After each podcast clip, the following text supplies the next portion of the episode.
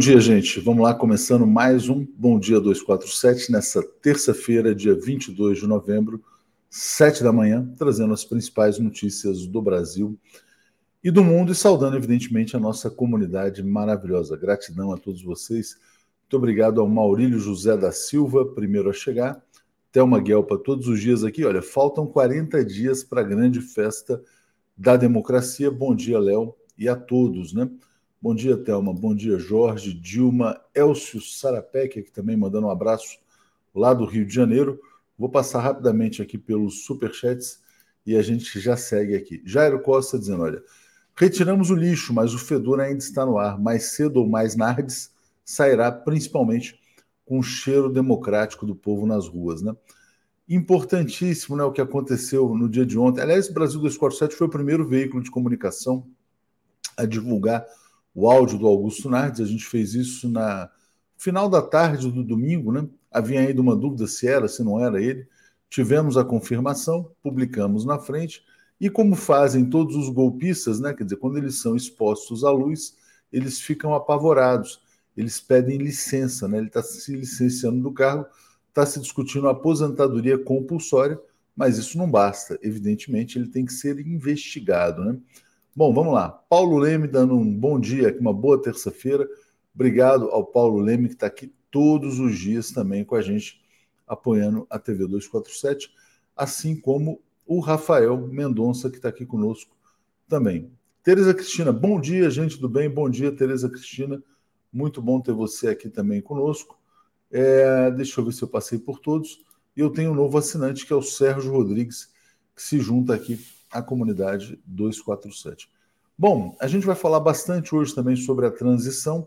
É, o presidente Lula deu um certo freio né, na questão das especulações ministeriais. Acho que todo mundo vai ficar mais quieto até o anúncio, que só vai acontecer lá para o começo de dezembro mesmo. O mercado vai ter que aguardar para ver quem vai ser o ministro da Fazenda. Mas um dos integrantes da transição, que é o Nelson Barbosa, já deu sinais claros né, de que o presidente Lula terá, como sempre teve, o compromisso com a responsabilidade fiscal. Né? Então, isso é importante para o mercado tomar um certo chazinho de camomila, acalmar, porque, evidentemente, não vai ser agora e nem vai entregar o ministro da Fazenda que eles esperam é, que seja nomeado. Né? Bom, Padre Cido presente, a Rosemary Teles trazendo aqui, importantíssimo. Marcelo Auler vai falar bastante sobre isso no dia de hoje, inclusive com um convidado especial lá da cidade de Guaíra. Né? Faleceu Pablo Milanês, grande cantor cubano. Né? Está aqui a Célia Lacerda dizendo Pablo Milanês, presente, muito conhecido no Brasil, é, parceiro do Chico Buarque de Holanda. Então, importante também a lembrança ao Pablo Milanês. Né? E o José Carlos dos Santos está dizendo: Nardes está ferrado graças ao bom Deus. Augusto Nardes foi um dos protagonistas do golpe de Estado de 2016 contra a presidente Dilma Rousseff. Ele foi o inventor da farsa das pedaladas fiscais. Naquele momento, ele tinha apoio das instituições, ele tinha apoio do mercado, porque interessava ao mercado promover o golpe institucional no Brasil contra a presidente Dilma para executar, colocar em marcha o choque neoliberal. Ele achou que ainda estava em 2016, não está mais, não vai ter golpe militar.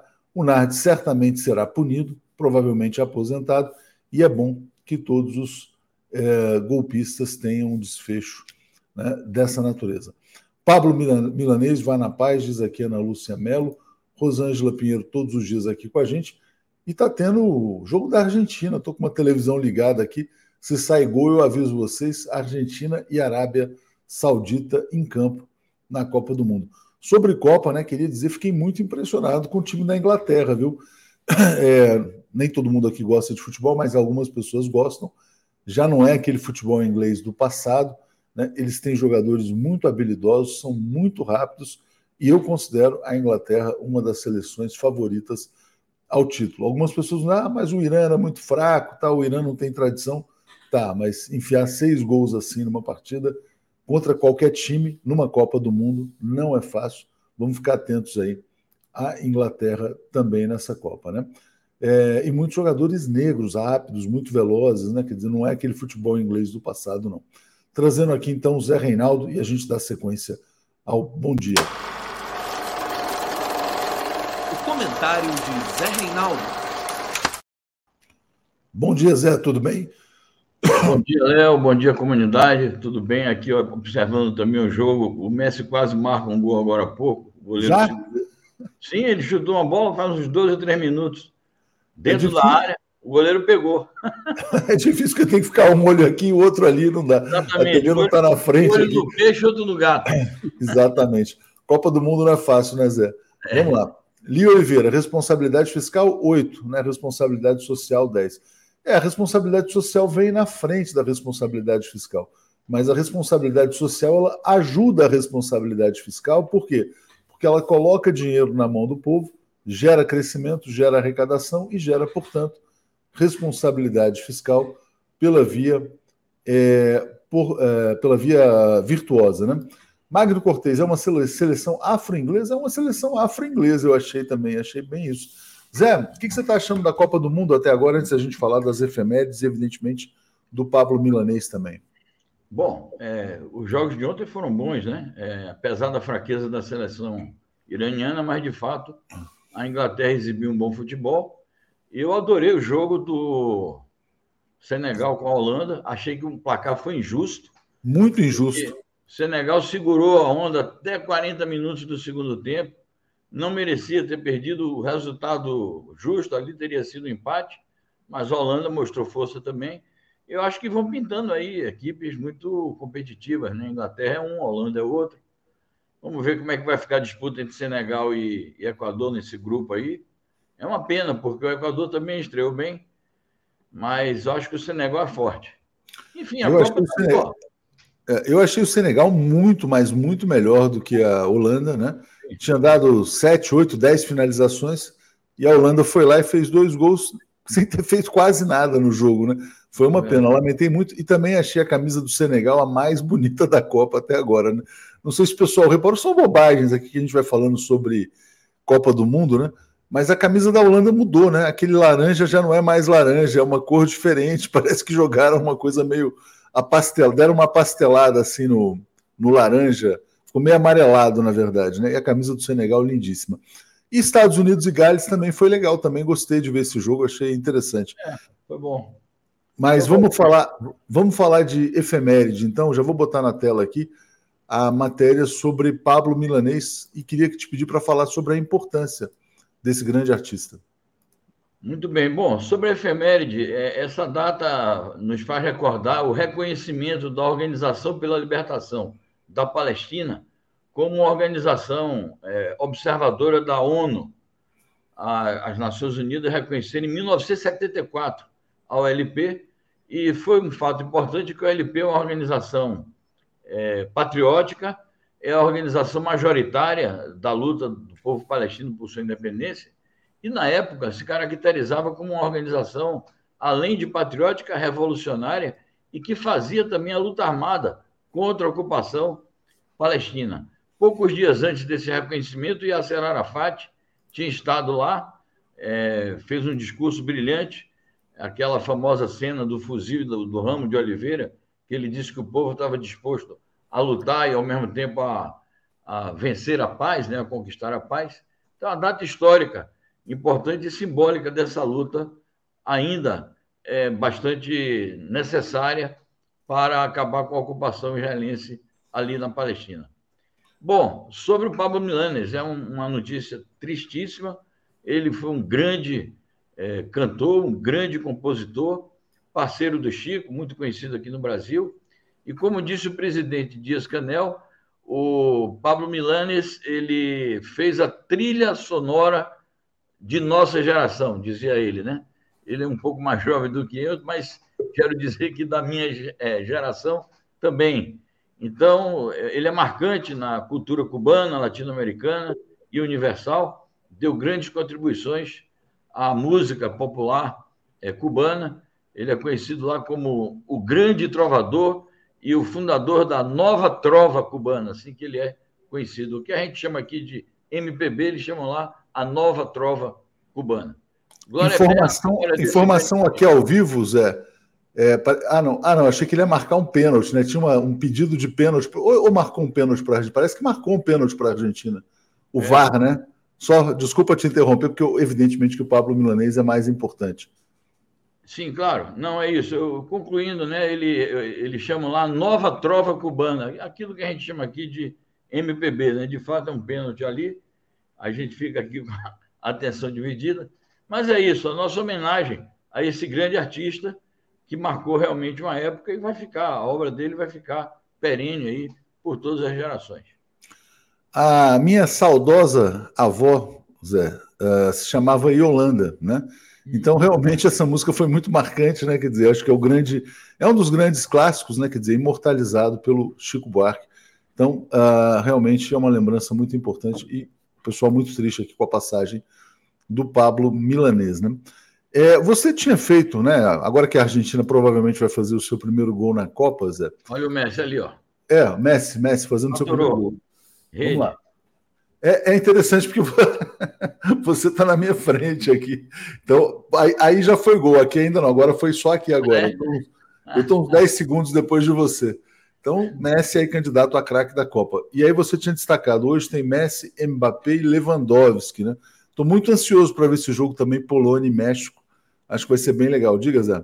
É isso, são três jogos importantes hoje. Um já está transcorrendo, que é Argentina e Arábia Saudita, 1 a 0 gol de Messi, de pênalti. É, temos também daqui a pouco, às 10 horas, Dinamarca e Tunísia. À tarde, às 13, México e Polônia, onde vamos ver o Lewandowski. E à tarde, França, às 16 horas, França e Austrália. A França, como sempre, tem um time muito forte. É a campeã atual, né? Foi, foi a campeã em 18, na Rússia. E uma grande expectativa para esses jogos. São clássicos importantes do futebol mundial que vão passar aí na nossa tela, né? E é são, isso. são espetáculos imperdíveis. E muita gente da nossa comunidade torcendo pela Argentina feliz aqui com o gol do uh, com o gol do, do Messi. do, Messi. né? Exatamente. Vamos lá, deixa eu trazer uns comentários aqui, Zé. A gente passa para as notícias já já. Bom, a Reginalíssima dizendo aqui: bom dia, Zé, companheiros da comunidade, Pablo Milanês presente e Holanda. Né? Li Oliveira, do aperto de mão entre Arafá israelense e o israelense, o primeiro com um sorriso franco e o segundo muito a contragosto, fazendo uma lembrança aqui. Nilson, ah, sim, quando os dois foram fazer um acordo de paz, eu lembro, intermediado pelo Clinton, né? É, Nilson Abreu, já não sei mais o que ler, é tanta notícia desencontrada que estou pensando em dar uma desligada para dar uma sanidade mental. Fica aqui com a gente, Nilson, porque vai ser muito importante cobrir né, o governo Lula desde o princípio, e é um governo que está se aproximando, né? Faltam 40 dias para a posse, como disse a nossa querida Thelma. A Viridiana está dizendo: Léo, nos informe sobre o esquema de segurança do Lula durante a posse. Fiquei sabendo que será o GSI do Heleno que será responsável. Não confio. Olha, a segurança do presidente Lula vai tomar todas as precauções, evidentemente. E também tem uma parte do esquema de segurança que é fornecida pelo governo do Distrito Federal. Agora, obviamente, quer dizer, eu não consigo acreditar que, ah, embora sejam terroristas, esses militares, que eles estejam planejando um atentado terrorista para a posse, né? Porque aí seria a destruição, a desmoralização completa do Brasil. Eles não têm força para um golpe de Estado e também não vão promover nenhum atentado. Lula vai tomar posse, vai governar e vai fazer um dos melhores governos de todos os tempos. Vamos tocar a nossa vida, porque a, a vida está voltando ao normal, Zé, e a gente tem dificuldade a se acostumar com essa ideia, né? Porque foram seis anos aí de muita violência, né?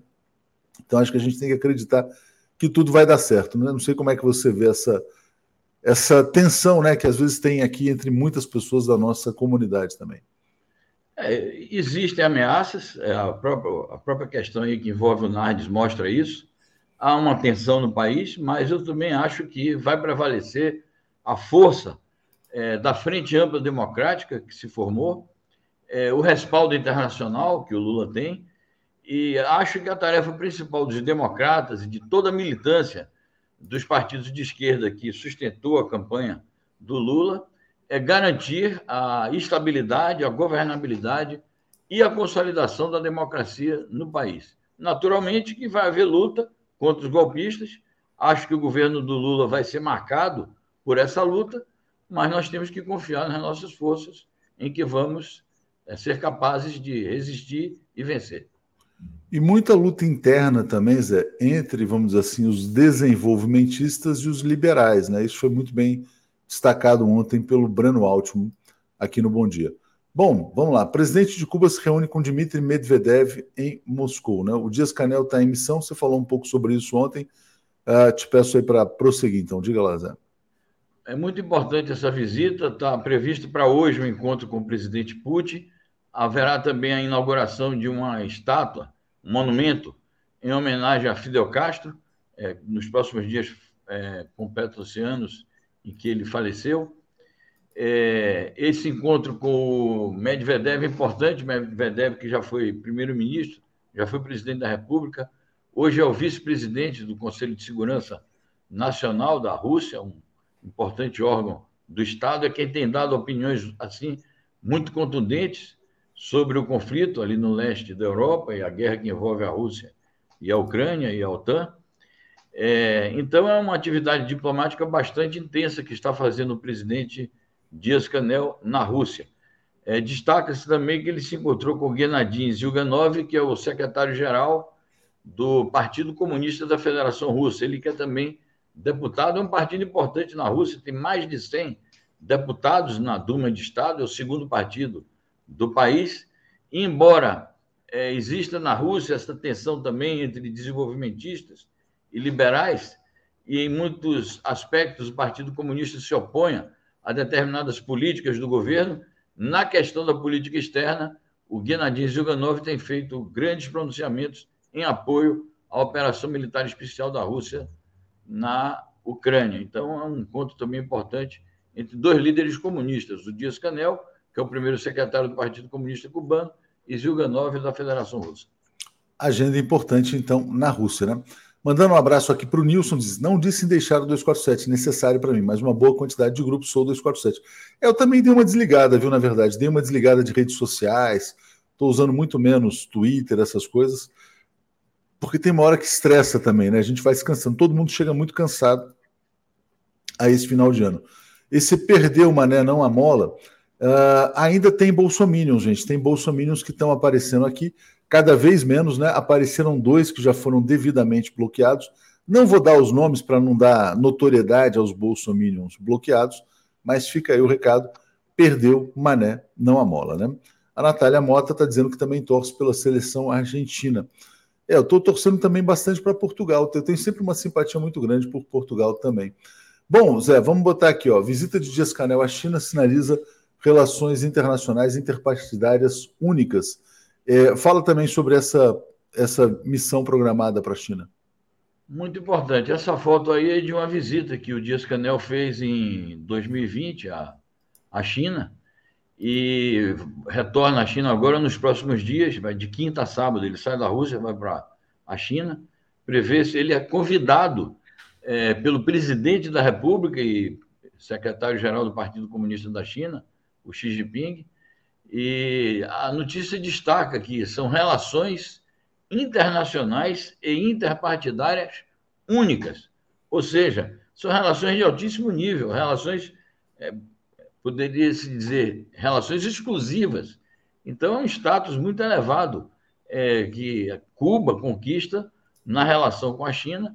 Isso é muito importante para o desenvolvimento de Cuba, porque é uma das maneiras é, que estão ao alcance da mão para é, neutralizar os efeitos negativos do bloqueio econômico estadunidense e acho que tem um simbolismo também no plano político e ideológico, quando a mídia chinesa destaca o caráter exclusivo, o caráter único dessas relações. É uma boa sinalização para as forças progressistas internacionais.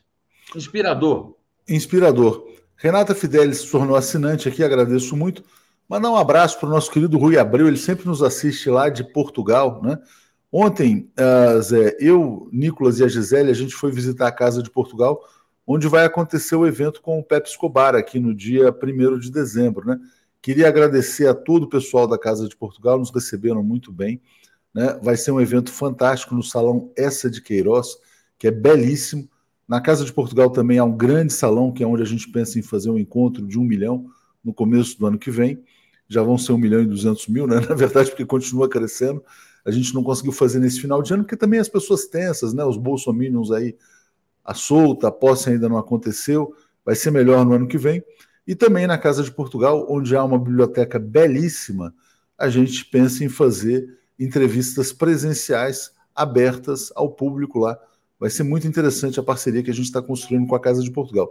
Queria fazer um convite né, a todos os descendentes lusos aqui no Brasil que apoiem a Casa de Portugal, que sejam também sócios da Casa de Portugal, porque realmente é um espaço cultural muito interessante em São Paulo. Você conhece a Casa de Portugal, né, Zé? Certamente. Conheço e a Casa de Portugal tem sido palco de grandes acontecimentos.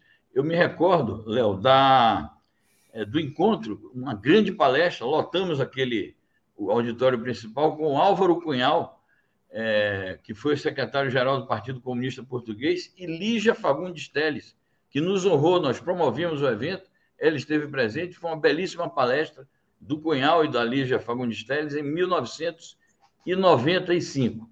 E tem sido palco de atos memoráveis da campanha do Lula e de outros eventos importantes das forças progressistas. Isso me remete, não me permita, a uma memória é, remota. A, a Casa de Portugal em Salvador chama-se Gabinete Português de Leitura, que, aliás, o do Rio de Janeiro também é, é magnífico. É um nome fantástico, né? A biblioteca se chama Gabinete Português de Leitura, ah, né? E no Rio de Janeiro também são duas construções belíssimas, a da Bahia e a do Rio de Janeiro. Eu tenho uma memória é, da minha infância que meu avô português, meu avô materno, ele tocava flauta é, no, num conjunto musical do Gabinete Português de Leitura. E eu me lembro que ele ia para lá com aquelas roupas folclóricas de Portugal. Eu era muito criança, 5, 6 anos. Então, é, me recorda muito é, esses concertos que havia na Casa de Portugal de Salvador, em pleno Largo da Piedade, que, por sinal, onde tem a faculdade que eu frequentei também quando eu me tornei um jovem universitário. Muito legal, né? Devemos muito a Portugal, né? Nós brasileiros. E, aí, e importante também é o seguinte: é, eu, eu iria, né? Nessa torcida por Portugal, eu iria assistir o primeiro jogo de Portugal lá na casa de Portugal, mas como é no mesmo dia do jogo do Brasil, não vai dar. Mas nos próximos estaremos lá também é, prestigiando. Mauro Sou, uh, Mauro Sou dizendo: preto pobre, trabalhador de pés descalços, pegaram um esporte chato, acrescentaram ginga e o transformaram em arte. Torço pelo Brasil. Não, eu também vou torcer pelo Brasil. Eu estou dizendo o seguinte: eu tenho simpatia por Portugal, mas evidentemente estou torcendo pela seleção brasileira na Copa do Mundo. Regina, sim, somos resistência, somos 247, mas não soltar as mãos.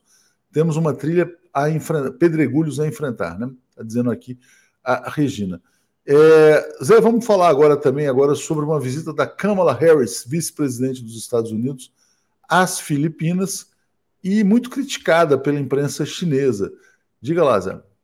Então, a Câmara Harris estava na reunião da PEC, é, que o, o, o, Biden não foi, mandou ela. E o, a China estava presente também, o Xi Jinping, que foi a grande figura dessa reunião. Nós comentamos aqui a cúpula da PEC ontem. Ela, em vez de voltar para casa, ela resolveu ir às Filipinas, tudo bem, relações diplomáticas entre a, os Estados Unidos e as Filipinas, mas ela é, marcou para hoje uma visita numa região que fica muito próxima ali do Mar do Sul da China, onde é uma disputa entre os vários países que estão ali na região do Mar do Sul da China e uma disputa em torno de algumas ilhas é, e uma queixa que se faz à China de que a China estaria militarizando aquele ambiente e os Estados Unidos mandam frequentemente para lá os seus navios de guerra alegando que estão ali para defender o, o direito à navegação, o que os Estados Unidos tem nada a ver com isso daí.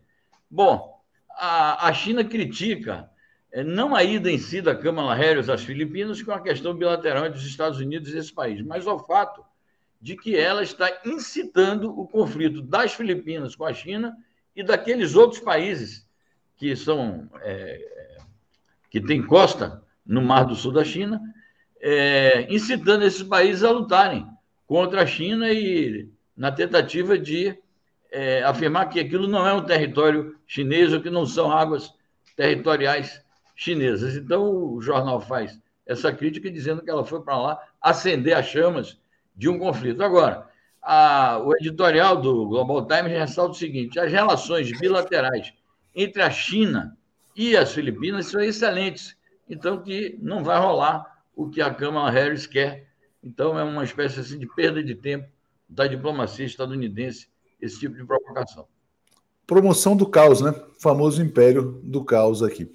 Bom, ainda falando sobre a imprensa chinesa, repercussões aí de eventos internacionais, vamos colocar como eles reagiram à COP27, né? E, na verdade, a COP27 também não chegou a nenhum grande acordo. O Lula teve uma grande passagem por lá é, e a posição chinesa, né? Países desenvolvidos devem honrar compromissos sobre mudanças climáticas, que a China vem honrando, né, Zé? A China reduziu muito as suas emissões. Diga. É isso. Eu escrevi no Twitter o seguinte: que os países imperialistas eles são pletóricos ou são excessivos na hora de fazer a retórica deles em favor do meio ambiente, de combater os, é, os desequilíbrios climáticos, em fazer cobranças aos outros, né? mas são sumíticos na hora de meter a mão no cofre e compensar os países pobres e emergentes é, pelas perdas e danos que sofreram pelos próprios é, é, desequilíbrios ambientais. Toda cópia é isso. Grandes retóricas, grandes teses, mas na hora de pagar a conta dos desequilíbrios climáticos, cuja responsabilidade maior recai sobre os países ricos, eles vacilam. Agora, a tese deles é a seguinte: não, nós não podemos pagar porque o maior poluidor do mundo é a China. Mas eles é, não querem levar em conta todo o histórico de devastações ambientais que provocaram no mundo. Então, é, criaram um fundo, mas não estabeleceram as cotas, não estabeleceram os valores e nem assumiram essa responsabilidade de quem realmente vai pagar essa conta. Então, é realmente uma, um, um final melancólico, na minha opinião, essa COP27, assim como outras COPs têm sido, porque na hora H eles não, não metem a mão no cofre. E lembrando, lembrando, né, Zé, que o, os países europeus ampliaram muito as suas emissões depois da guerra na Ucrânia, porque deixaram de ter acesso a uma energia mais limpa, que é o gás, e a Alemanha está queimando muito carvão, né? O Hilton Viana está nos criticando. Eita, canal que defende ditadura de esquerda, esse 247. Não, querido, a gente defende um mundo multipolar, né? É uma coisa totalmente diferente. Né? E, uh, existe uma ordem hegemônica, imperialista, e a gente defende um mundo multipolar. O imperialismo defende ditaduras também, só para te deixar bem claro, por exemplo, como a da Arábia Saudita, mas nós não defendemos. Não, mas aqui isso aqui não era para você, não, desculpa. O perder o mané no amor é só para os bolsominions. Vamos dar like. Deixa eu mudar o banner aqui para não aparecer de novo o perder o mané no amola. É esse aqui. Vamos botar, aproveitar e pedir apoio ao documentário do Joaquim. Mas é isso, né, Zé? Às vezes aparece essa confusão, como se a gente defendesse ditadores tal. Diga, Zé. Ah, acho que é isso. Nós defendemos um mundo multipolar, defendemos a paz mundial, o desenvolvimento compartilhado e, naturalmente, que países que são considerados ditaduras pela mídia corporativa, pela mídia que é sustentada pelos monopólios internacionais, é, esses países, que são os países socialistas, é, é que tem defendido de maneira muito clara. Nós acabamos de falar aqui do encontro entre Cuba e China em favor da paz mundial, em favor do desenvolvimento. Então, é uma questão de ponto de vista. Se você for conversar com os chineses, eles vão ter uma visão completamente diferente. Eles vão dizer o seguinte: que apesar de que discordam do sistema político prevalecente nos países ocidentais imperialistas, mas eles respeitam. Aí outro gol da Argentina. Camisa 20, não, não consigo ver de quem foi o gol, mas um gol da Argentina. 2 a 0 Tá fácil, né? Você tá com delay aí, né? Eu tô com delay, eu vejo aqui primeiro nos comentários e depois eu olho. Aqui, aqui, aqui chega por streaming, né? Não chega pela TV aberta. Então ah, o meu na TV direto, é. Bom, é. mas então, os chineses, apesar de discordarem dos regimes prevalecentes na, nos países ocidentais e até imperialistas, eles dizem: não, a gente respeita. A gente respeita as diferenças. Nós não vamos intervir em nenhum país em nome da democracia e da nossa concepção de direitos humanos, coisa que o imperialismo faz. Então, é uma questão de ponto de vista e de como é, exercer uma posição política, uma em favor da paz, outra em favor do intervencionismo. Para a gente fechar aqui, então vamos falar do grande Império Britânico, né? Já não é mais o que foi no passado. Entregou à Ucrânia mísseis avançados, Brimstone com mira laser. É, então, o Rich Sunak tomou posse, não é muito diferente do Boris Johnson, está armando a Ucrânia. E o, o, o Zelensky falou que o Reino Unido é seu maior aliado, né, Zé? Acho que é importante falar a respeito disso também. Diga lá, Zé. Exatamente. Supunha-se que a, a, a breve ex-primeira-ministra britânica seria uma grande aliada da Ucrânia, porque ela, quando foi ministra das Relações Exteriores, é, fez muitas afirmações em favor da guerra, em favor das posições do Zelensky, mas ela foi derrubada e parecia que o Sunak ia fazer uma política mais equilibrada. Não, ele está sendo pior do que ela desse ponto de vista. E a Inglaterra, o Reino Unido, no caso, é, posando como o melhor aluno da sala, quando se trata de uma sala de aula imperialista. Ele quer ser o primeiro a dizer que apoia o Zelensky, que vai mandar os mísseis. E agora essa novidade, é um míssil que é operado a partir de posições aéreas, mas como a Ucrânia está praticamente com a sua força aérea devastada, eles estão fazendo uma adaptação para que esses mísseis sejam lançados por terra, através de caminhões e de tanques. Enfim, é uma militarização intensificada é, por parte dos países ocidentais na guerra no leste da Europa. Zé, muito obrigado. Boa terça-feira para você. Gol anulado da Argentina, então tá 1 a 0 só. Ah, é, agradecer aqui a Gisele Filipeto, que nos mandou um apoio, ao Caio Gross, que manda um abraço lá de Juiz de Fora. Zé, vamos seguir com o Paulo e com o Alex aqui. Abraço. Bom programa e até mais. Tchau, tchau. Valeu. Alex Sonic e Paulo Moreira Leite. Alex já chega cantando. Bom dia, Paulo. Tudo bem com vocês? Peço para o pessoal me avisar se tiver eco, tá? Porque ontem estava muito complicado, estava tendo que abrir e fechar o microfone. Bom dia, Paulo. Tudo bem? Tudo bem. Bom dia, Tuxo. Bom dia, Alex. Bom dia a todos e todas. Bom dia, bom dia Alex. Tudo em paz? Bom dia. Bom que dia, que tudo em paz. aí, Alex.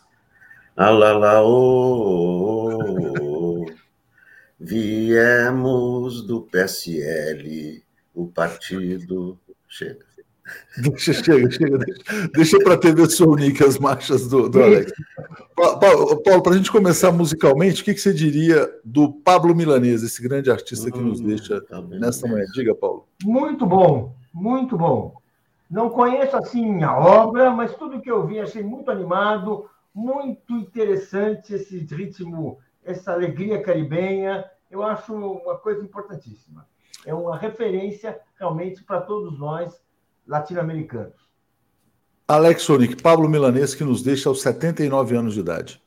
Pois é, teve um grande, grande sucesso dele, Yolanda, né? Com... No, nome da minha saudosa vovó. É, Yolanda. Yolanda. Ah, o Chico cantando, grande, grande cantor, grande compositor, uma voz lindíssima, um cara bonito, né? um cara bonito, é, realmente um grande artista do mundo. E essa música marcou muito, Yolanda. Não, Yolanda... som marcante da minha infância, realmente foi muito, muito, muito, muito importante. E a Cris está dizendo, deixa ele cantar hoje, mas o Alex não quer cantar. Eu não, eu não travei o Alex, foi o Alex que parou de cantar. Pô, deixa mais para depois. É o Paulo, é o Paulo, é o Paulo. O Paulo não deixa o Alex cantar, não. O Paulo não permite. A culpa é do Paulo. Tem um botãozinho aqui que dá um choque nele, pronto, ele para. É mais ou menos isso, tem aquela coisa da, dos programas de calor. É, Paulo, vamos começar por São Paulo. Eu quero trazer uma notícia que é o seguinte: bom, o grande risco né, é, que paira sobre São Paulo é a infestação fascista, né? Que a gente se torne aqui o abrigo dos derrotados nacionalmente. Ontem, o Tarcísio, inclusive, adiou os nomes que ele ia anunciar sobre a transição, porque ele recebeu uma visita do Eduardo Bolsonaro. Né? E aí só saiu o secretário da Educação, que é o tal do Renato Feder, que é o Feder, o Feder, que era o secretário lá do Paraná. Embora seja paulista, era secretário de Educação do Paraná, e falou: ah, não, veja bem, ele deu uma recuada, está analisando novos nomes. O fato é que o clã Bolsonaro quer ocupar São Paulo como o grande refúgio do fascismo brasileiro. Diga, Paulo. É exatamente isso. Uh, derrotados, eles também estão querendo, a gente vai falar depois, né, eles estão querendo uh, uh, sobreviver à própria morte, né? ocupando os cargos que têm à disposição pelo, pelo cronograma do Estado brasileiro, e os bolsonaristas vão tentar ocupar. Mas São Paulo, ao que tudo indica, está sendo visto assim como a, a, a fortaleza de resistência do bolsonarismo.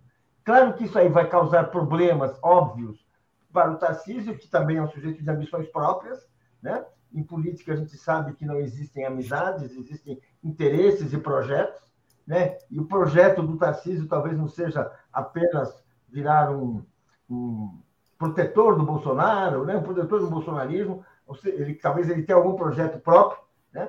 E certamente eu acho que ele tem, vai ser um primeiro conflito. Agora, eles vão ocupar sim, porque o, Bolso, o, o Tarcísio deve uh, sua história ao Bolsonaro, tem muito, muitas contas a pagar do ponto de vista político, pelo menos, sem falar no ponto de vista de todo o apoio que o Bolsonaro certamente ajudou que ele recebesse, né? E, então vai ser, vai, vai ser, uma, vai ser uma, um governo conflituoso e pode ser, e, e certamente é uma ameaça a São Paulo. Que a gente não sabe até que ponto que o, que o, o Tarcísio já é um sujeito, já é um bolsonarista ideológico, mas certamente a presença de uh, uh, emissários do bolsonarismo, de generais bolsonaristas, vai ser um problema. Porque São Paulo tem uma tradição democrática, de resistência, foi o centro de toda a resistência, do centro de toda a resistência à ditadura militar, aquela que o Bolsonaro tanto preza, em São Paulo. Campanha das diretas nasceu em São Paulo, ou seja, tem toda uma história de cultura democrática em São Paulo. Essa coisa aí pode ser complicada. O Tarcísio está tentando resistir, na verdade, né? Vamos ver se ele vai conseguir. Ele entregou o comando da transição para o AFIF, que é do Kassab, mas a pressão bolsonarista está forte. O pessoal está brigando aqui com um gremista fascista, já está devidamente bloqueado, né? Mas, enfim, perdeu o mané no amola, né? Essa é a mensagem. Alex, São Paulo, essa pressão da extrema-direita para colocar o fascismo uh, aqui no governo. Diga lá. Não, isso eles não vão conseguir colocar fascismo no governo, não. É, primeiro porque o, quem, quem vai estar próximo do Tarcísio vai ser o Kassab. O Kassab não é bobo, né? O Kassab é o vice né, de verdade. Do, não é? Ele colocou lá um marionete né, como vice do Tarcísio, mas o vice é ele. E o Kassab é muito esperto. O Kassab, é claro que o, é, que o, o Tarcísio não vai é, é, proibir que tenha bolsonarista, certo? Não vai colocar um ou dois ou três, não vai colocar em, em posto estratégico, não, é, é porque, escuta, é, o, o, que o Kassab quer com o Tarcísio é presidência de 2026. Então, ele não vai entregar o governo de São Paulo para o Bolsonaro. Ele não é trouxa. Não vai entregar o governo, vai colocar, claro, vai colocar ali, ali, mas é, em São Paulo não é fácil, né? Como, como disse o Paulo aí. Né? Qualquer, qualquer menção a, a fascismo aqui vai ter reação. Né? Mesmo esse, esse Renato Feder, que me parece que é, é da família do Bruno Feder, que foi um vereador em São Paulo, de direita, né? Bruno Feder. Esse Renato Feder não, não tem nada a ver com, com educação. Tem a ver com escola, implantou escola cívico-militar no Paraná entregou as escolas para o ensino privado. Esse sujeito não vai durar. Os professores, o que, o que São Paulo precisa é, é de professores valorizados. E isso aí, ele não, ele não entra nessa seara. Né? O lance dele é tecnologia, é aplicativo não sei para quê, aplicativo para isso, para aquilo. Então não serve. É, foi nomeado, tudo bem, foi nomeado. Só que aí vamos ver como é que vai ser. Vai ter, o que vai acontecer em São Paulo vai ter muito protesto. Né? Isso é fácil de prever, que vai ter, vai ter greve, vai ter pressão para evitar que o. E eu não acredito que o Três vai entregar o governo para o Bolsonaro. Vai colocar uns caras ali, ali, mas.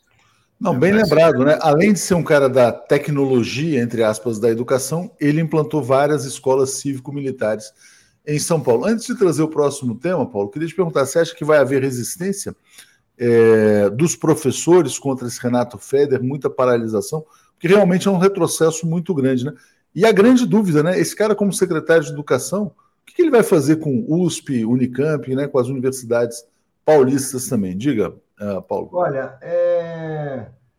não há dúvida, o centro da resistência do professorado há décadas é São Paulo porque tem uma grande rede pública de ensino e tem uma organização importante implantada, que é a POSP, que é realmente onde o ensino público se encontra E é uma, tem uma liderança importante, ela já tem uma tradição importante.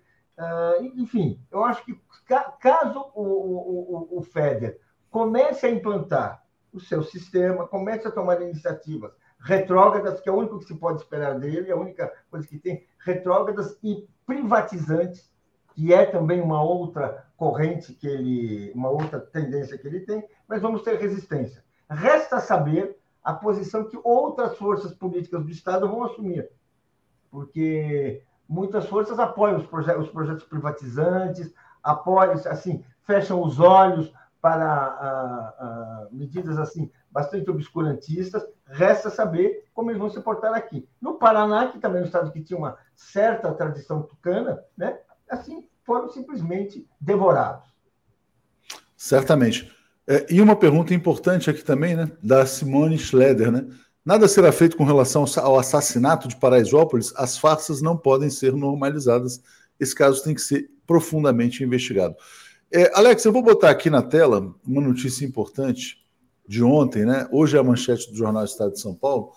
Essa aqui, ó, no apagar das luzes, Bolsonaro nomeia aliados para mandatos na Comissão de Ética uh, Pública da Presidência, né? O Bolsonaro está usando o poder que ele ainda tem para nomear aliados, ganhar, mostrar algum tipo de poder, quem sabe ter proteção no próximo ciclo político. Como é que você vê esses movimentos aí, Alex? É, não me olhasse para a comissão de ética. É, bem, é, não tem nenhum problema. Pode, pode colocar os aliados que ele quiser. Mas em matéria de ética, ele não tem nenhuma condição de palpitar, né? Quer dizer, se ele, né? ele não sabe o que é ética, nunca se comportou de, é, com, com, com ética, nem na política, nem na vida pessoal, né? não entende nada de ética. Ah, vai, vai tentar não, claro, não há dúvida que ele vai tentar atrapalhar o Lula, né? É isso que ele, que ele fez a vida toda, é atrapalhar os outros, é atrapalhar o país, atrapalhar o governo. Isso ele vai fazer, vai tentar, é, é isso que resta para ele, né?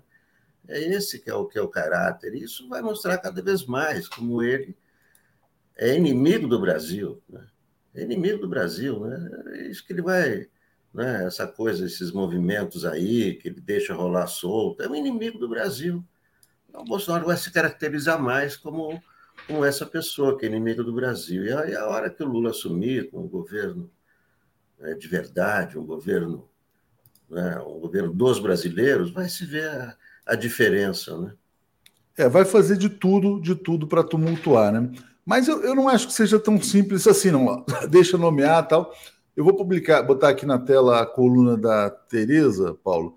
É, Bolsonaro está aparelhando o futuro governo, né? Ela escreve assim: ele está nomeando aliados que poderão lhe garantir alguma forma de poder, influência e também proteção.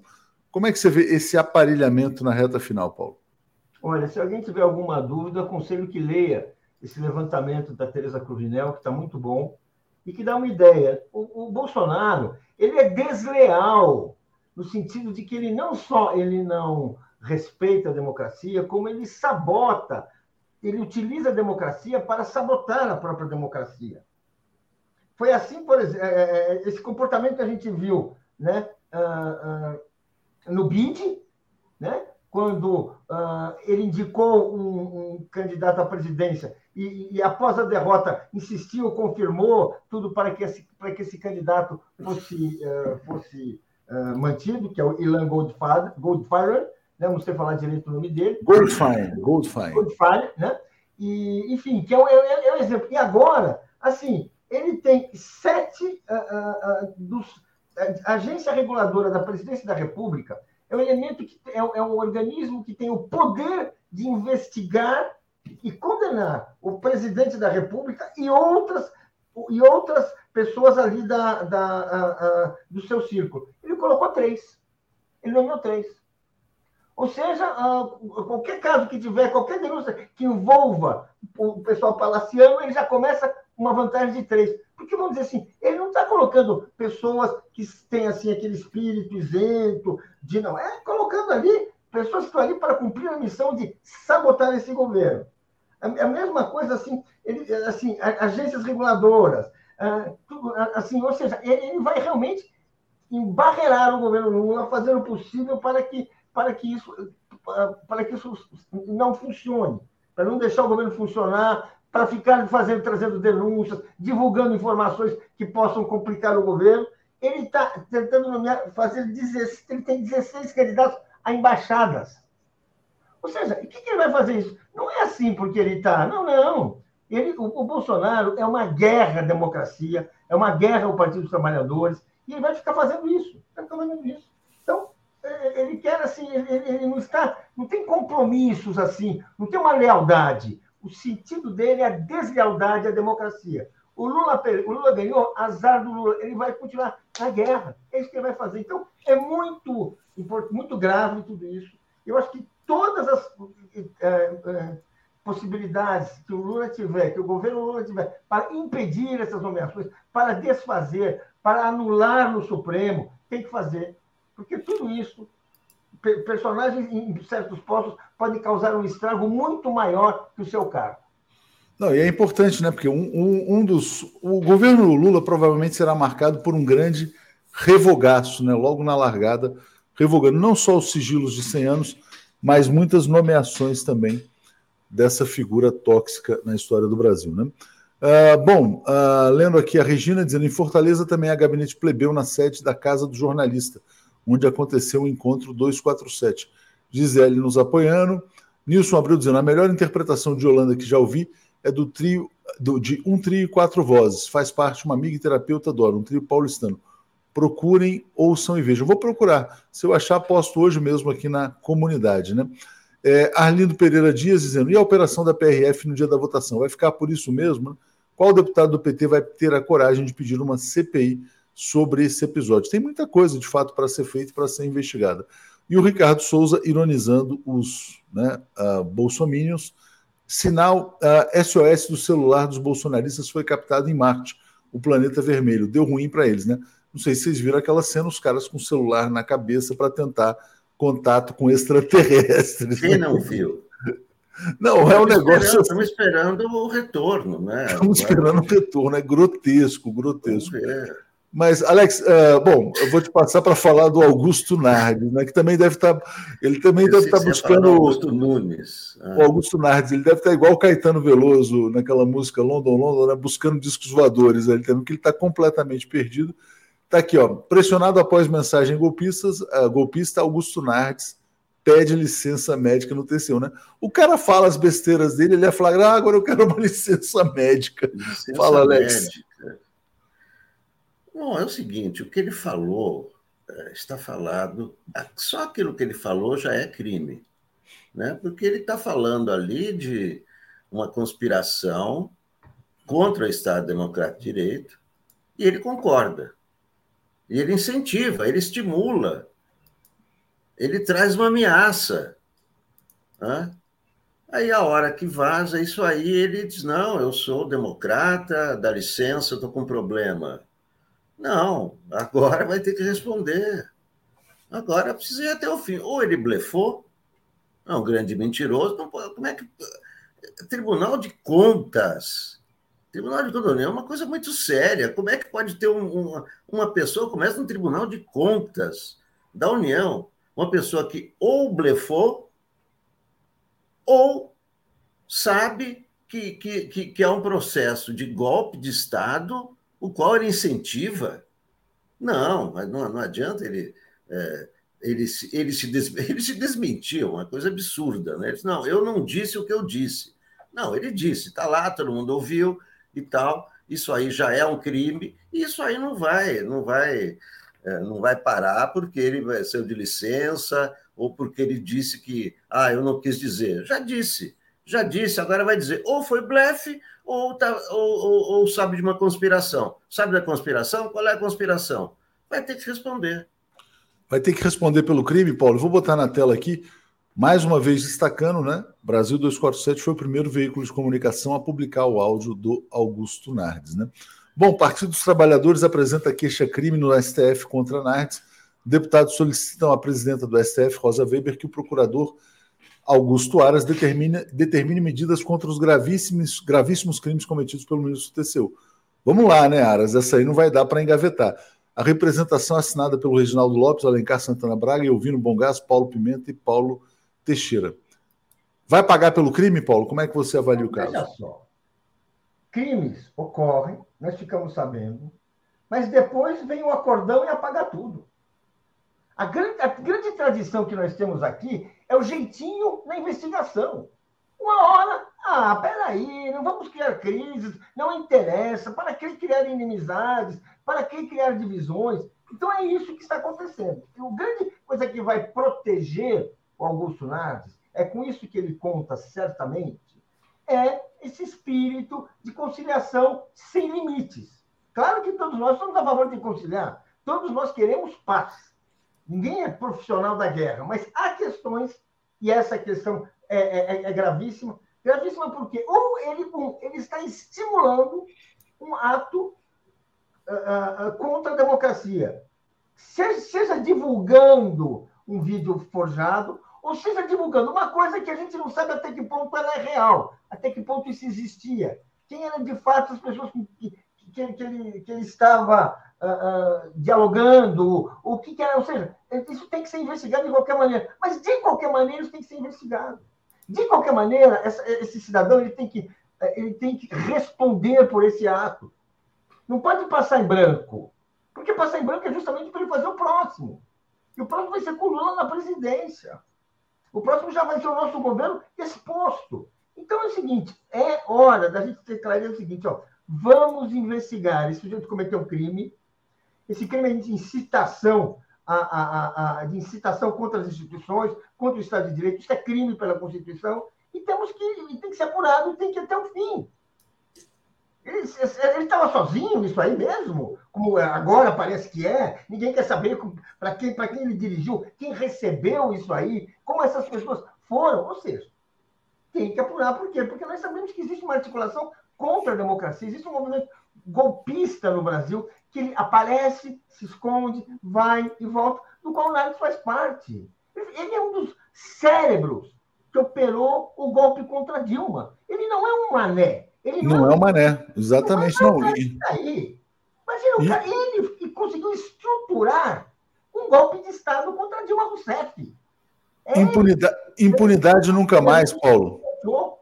Deixa eu agradecer aqui a Maria, Maria Zilda, que chegou como assinante. A Beth está dizendo: Argentina, 1985, né? Sem impunidade para esses canalhas criminosos. E Mosca na Sopa está dizendo: tem que quebrar o sigilo do telefone desse Augusto Nardes, um dos maiores inimigos do Brasil em toda a sua história. Por quê? Porque ele comanda a farsa das pedaladas fiscais. É, Alex, olha só, eu queria, por falar em crime bolsonarista, né, eu quero te pedir para comentar o caso do Alan dos Santos Joaquim, inclusive, falou sobre esse tema ontem. Falou, agora ele está clandestino nos Estados Unidos, vai ter que ser deportado, né? Alexandre de Moraes determina cancelamento do passaporte do blogueiro bolsonarista Alan dos Santos. Impressionante, né? Esse cara lá nos Estados Unidos vai lá na, no tal evento do João Dória, que a gente também criticou por aqui, fala um monte de bobagem. Qual que é o status dele lá? Teve o passaporte revogado. Diga, Alex. Então, agora ele ficou sem lenço e sem documento né? não tem nenhum documento. E aí, nos Estados Unidos, sem documento, ele pode ser preso, não é? A qualquer, porque você está ali. Qual é o seu. Mostre o seu documento. Passaporte. Passaporte inválido. Deportação. Então, é, os, os, caminhos do Alan dos Santos estão se estreitando, né? Ele foi, né? Foi dando uma de valentão e tal, né? Não, eu não obedeço, eu sou antissistema, né? Ele seguiu né, a orientação do Bolsonaro, né? O Bolsonaro é que deu essa orientação para todos, ó, vocês têm que ser contra o sistema, né, vão para cima e tal, e aí pronto, aí vai, né, já que ele deu uma de valentão, vai ter que arcar com as consequências, né? Agora ficou sem documento, e aí documento, é, deportação, depois prisão, não é? É isso que vai acontecer. Quer dizer, essas pessoas estavam né, iludidas, que oh, o Bolsonaro vai dar um golpe. Né? Estamos, estamos bem na fita, estamos protegidos. Bolsonaro vai ficar eternamente, aí vai ficar uns 20 anos no poder, depois vem os filhos dele, então vamos aprontar. Né? Mas não deu, não deu. Não deu, vamos ver o que acontece. Provavelmente, ah, uma pessoa que está dizendo, ah, não, agora ele vai obter um asilo político porque vai reforçar a tese da perseguição. Asilo. Acho muito improvável que o governo Biden conceda asilo, asilo político a uma figura como ele, mas enfim. É, Paulo, vamos falar um pouco aqui sobre transição, né? E tem discussões importantes acontecendo sobre qual que deve ser o tamanho da PEC. É, o, alguns senadores apresentaram uma PEC alternativa é, com gastos menores, foi o caso do Alessandro Vieira, o Tasso Ereissati também. O Nelson Barbosa deu declaração dizendo: olha, que se aumentar o gasto até 136 bi em 2023, não tem expansão fiscal. Então tem toda essa discussão. E eu quero colocar na tela aqui uma fala da Glaze Hoffman, que é presidente do PT, dizendo que o Bolsa Família deve ficar fora do teto de forma permanente. Então te passo para falar sobre como você está vendo esse embate em torno da questão fiscal no Brasil. E o mercado deu uma calmadinha também. Tá? O Lula deu, não nomeou nenhum ministro e já está dando uma certa controlada em relação às expectativas. Diga, Paulo. É, eu vou dizer assim, o, o que está acontecendo é que Lula está afirmando, né? a vitória do Lula está se consolidando, não só nos números, não só nos votos, mas assim, a sociedade brasileira começa a se mover de acordo que, a, a partir de janeiro, nós vamos ter um novo presidente. Essa é, essa é a questão. Os próprios movimentos do bolsonarismo, que, que já tiveram assim muita, uh, uh, muita expectativa de instabilidade, de tensão, estão uh, estão se arrefecendo. Né? Há um movimento de adaptação a uma nova situação. Então, eu acho que tudo isso ajuda. A questão do Bolsa Família é a questão crucial para o governo Lula.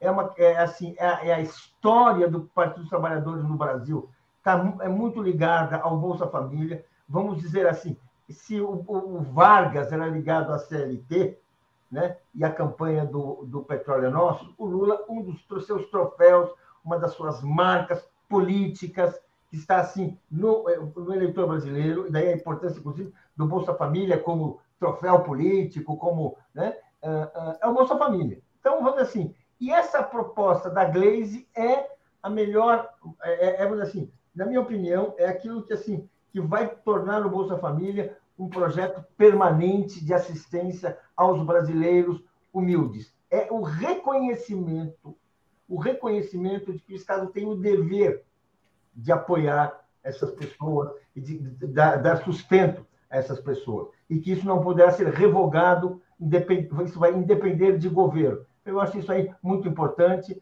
você vai tirar aquele instrumento da contabilidade, que sempre foi argumento para você cortar uh, uh, auxílios uh, para, os, para os mais pobres. E eu acho, então, eu, eu acho assim, uma coisa importante, simbólica e política também. Certamente, né? Isso, de alguma maneira, quer dizer, coloca já, garante, né? Quer dizer, que a estabilidade social, a paz social vem antes né, da questão fiscal. Já te passo, Alex, muitos comentários aqui. Taneu Campos está dizendo: ó, maior burrice, pobre de direita achar que só rico tem capacidade política. Comparar Lula com rico é comparar flor de lótus que nasce na lama com erva daninha que nasce em terreno fértil. Valéria Mol. Nenhum golpista pode ficar impune no governo Lula, concordo. Antônio Costa. Desconfio que havia uma articulação para o golpe. Tweet do Marcos Sintra mostrou alinhamento com o objetivo de ser o ministro da Fazenda do golpe. Ray Lula Rousseff 247 da Silva. Que tal mandá-lo para Guantánamo? Bom dia a todos. Sobre o Augusto Nardes, né? Comitê Lula Livre. Esse governo tem praticamente um crime por dia. É só ver o bom dia nesses quatro anos e fazer um triste um grande tribunal desse triste tempo. Né? Li Oliveira dizendo que o Alan será caçado e caçado, né? caçado com C cedilha e com dois S. Aliás, o, é, o Nardes, né? Ah, não sei se agora é o Nardes ou o Alan, enfim. Júlio Beraldo está dizendo: convidem a Mônica Debole, pro, uh, tem proposta para a PEC. Vou chamar a Mônica Debole, sim. Até mandar uma mensagem para ela já já. É, Alex, e o, sobre essa questão fiscal, né, é importante a resposta do Bresser Pereira, nosso conselheiro, e outros economistas a, a carta do Armínio, do Malan. Como é que você viu o texto do Bresser Pereira, Alex?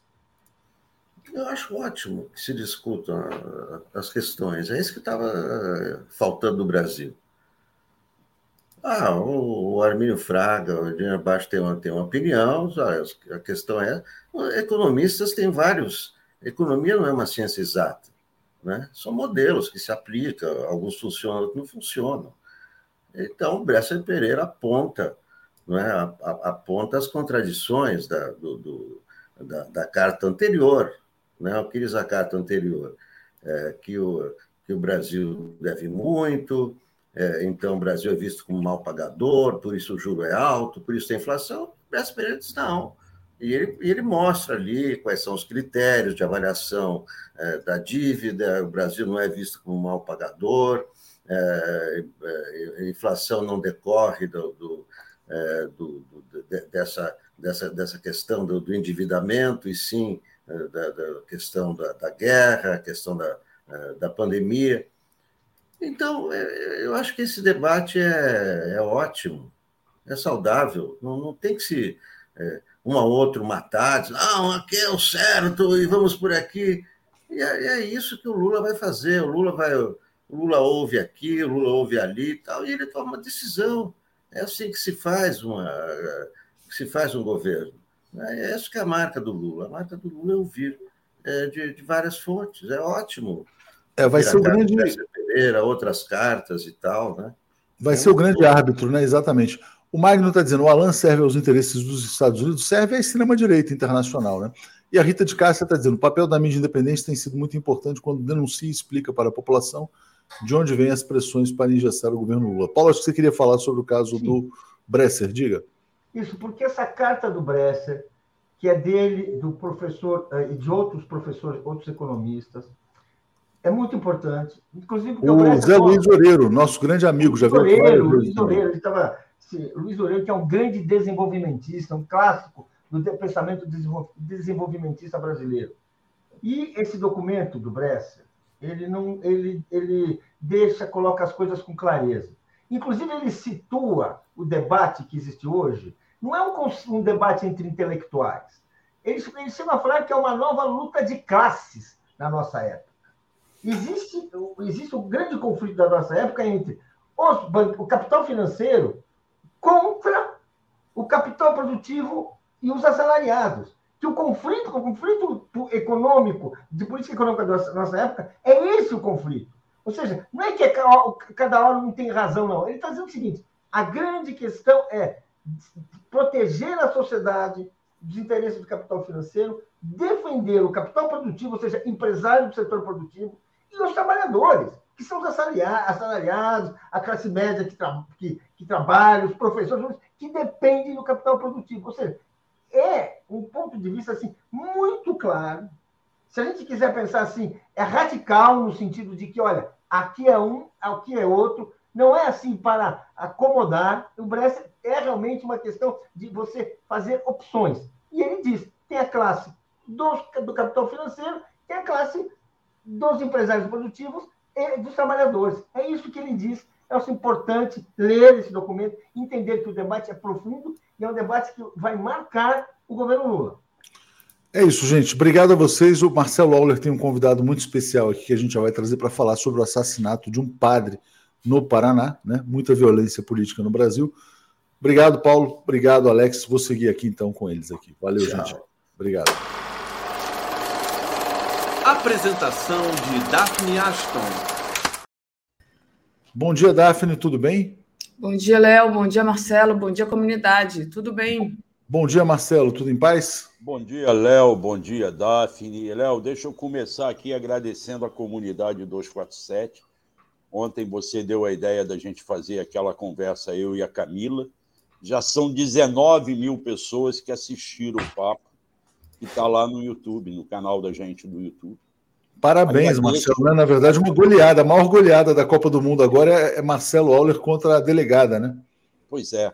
Agora a gente precisa cobrar que o governo novo apure as arbitrariedades cometidas contra o reitor canceler.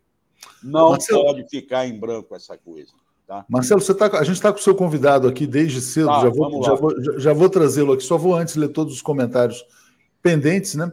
Daniel Campos está dizendo: a Argentina 85 não fez o trabalho completo, as Forças Armadas continuam a serviço do poder econômico boicotando o governo.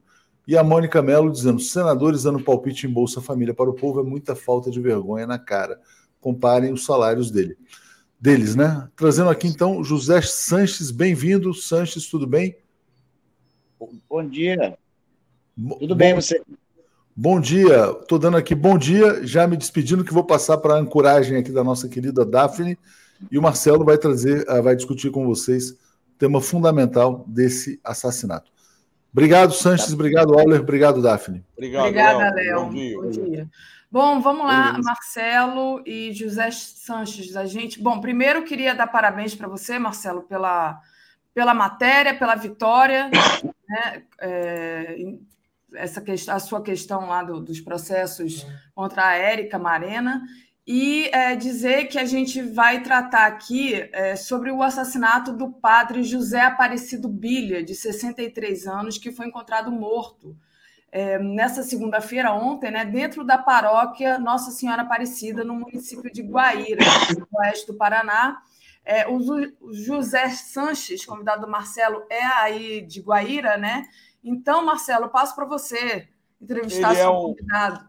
O Sanches é um eletricitário, trabalhou na Copel muitos anos, está aposentado e é do PT de Guaíra. E qual é a suspeita? de que isso se trata de um crime político. Por quê? Porque o Padre Cido, o apelido dele era Padre Cido, como bem me lembrou o meu amigo teólogo Finco, Rosalvo Finco, a quem eu saúdo aqui, que ele está nos ouvindo. O Rosalvo foi quem me passou as informações e me deu o contato do Zé Sanches. Ele é lá de Curitiba, o Rosalvo. O padre Cido declarou o voto no Lula, numa cidade que, aí o Sanches depois me corrige, parece que 85% da cidade votou no inominável, no, na reeleição do presidente. E por ter declarado voto no Lula e por ter defendido nas suas homilias os programas sociais que o Lula implantou, o padre Cido passou a ser perseguido. O clima político em Guaíra é muito pesado, por isso nós convidamos o Sanches, porque há uma perseguição a todo mundo que votou no Lula. Não respeitam a diversidade. Inclusive, ameaçam fechar comércio daqueles que foram no voto 13.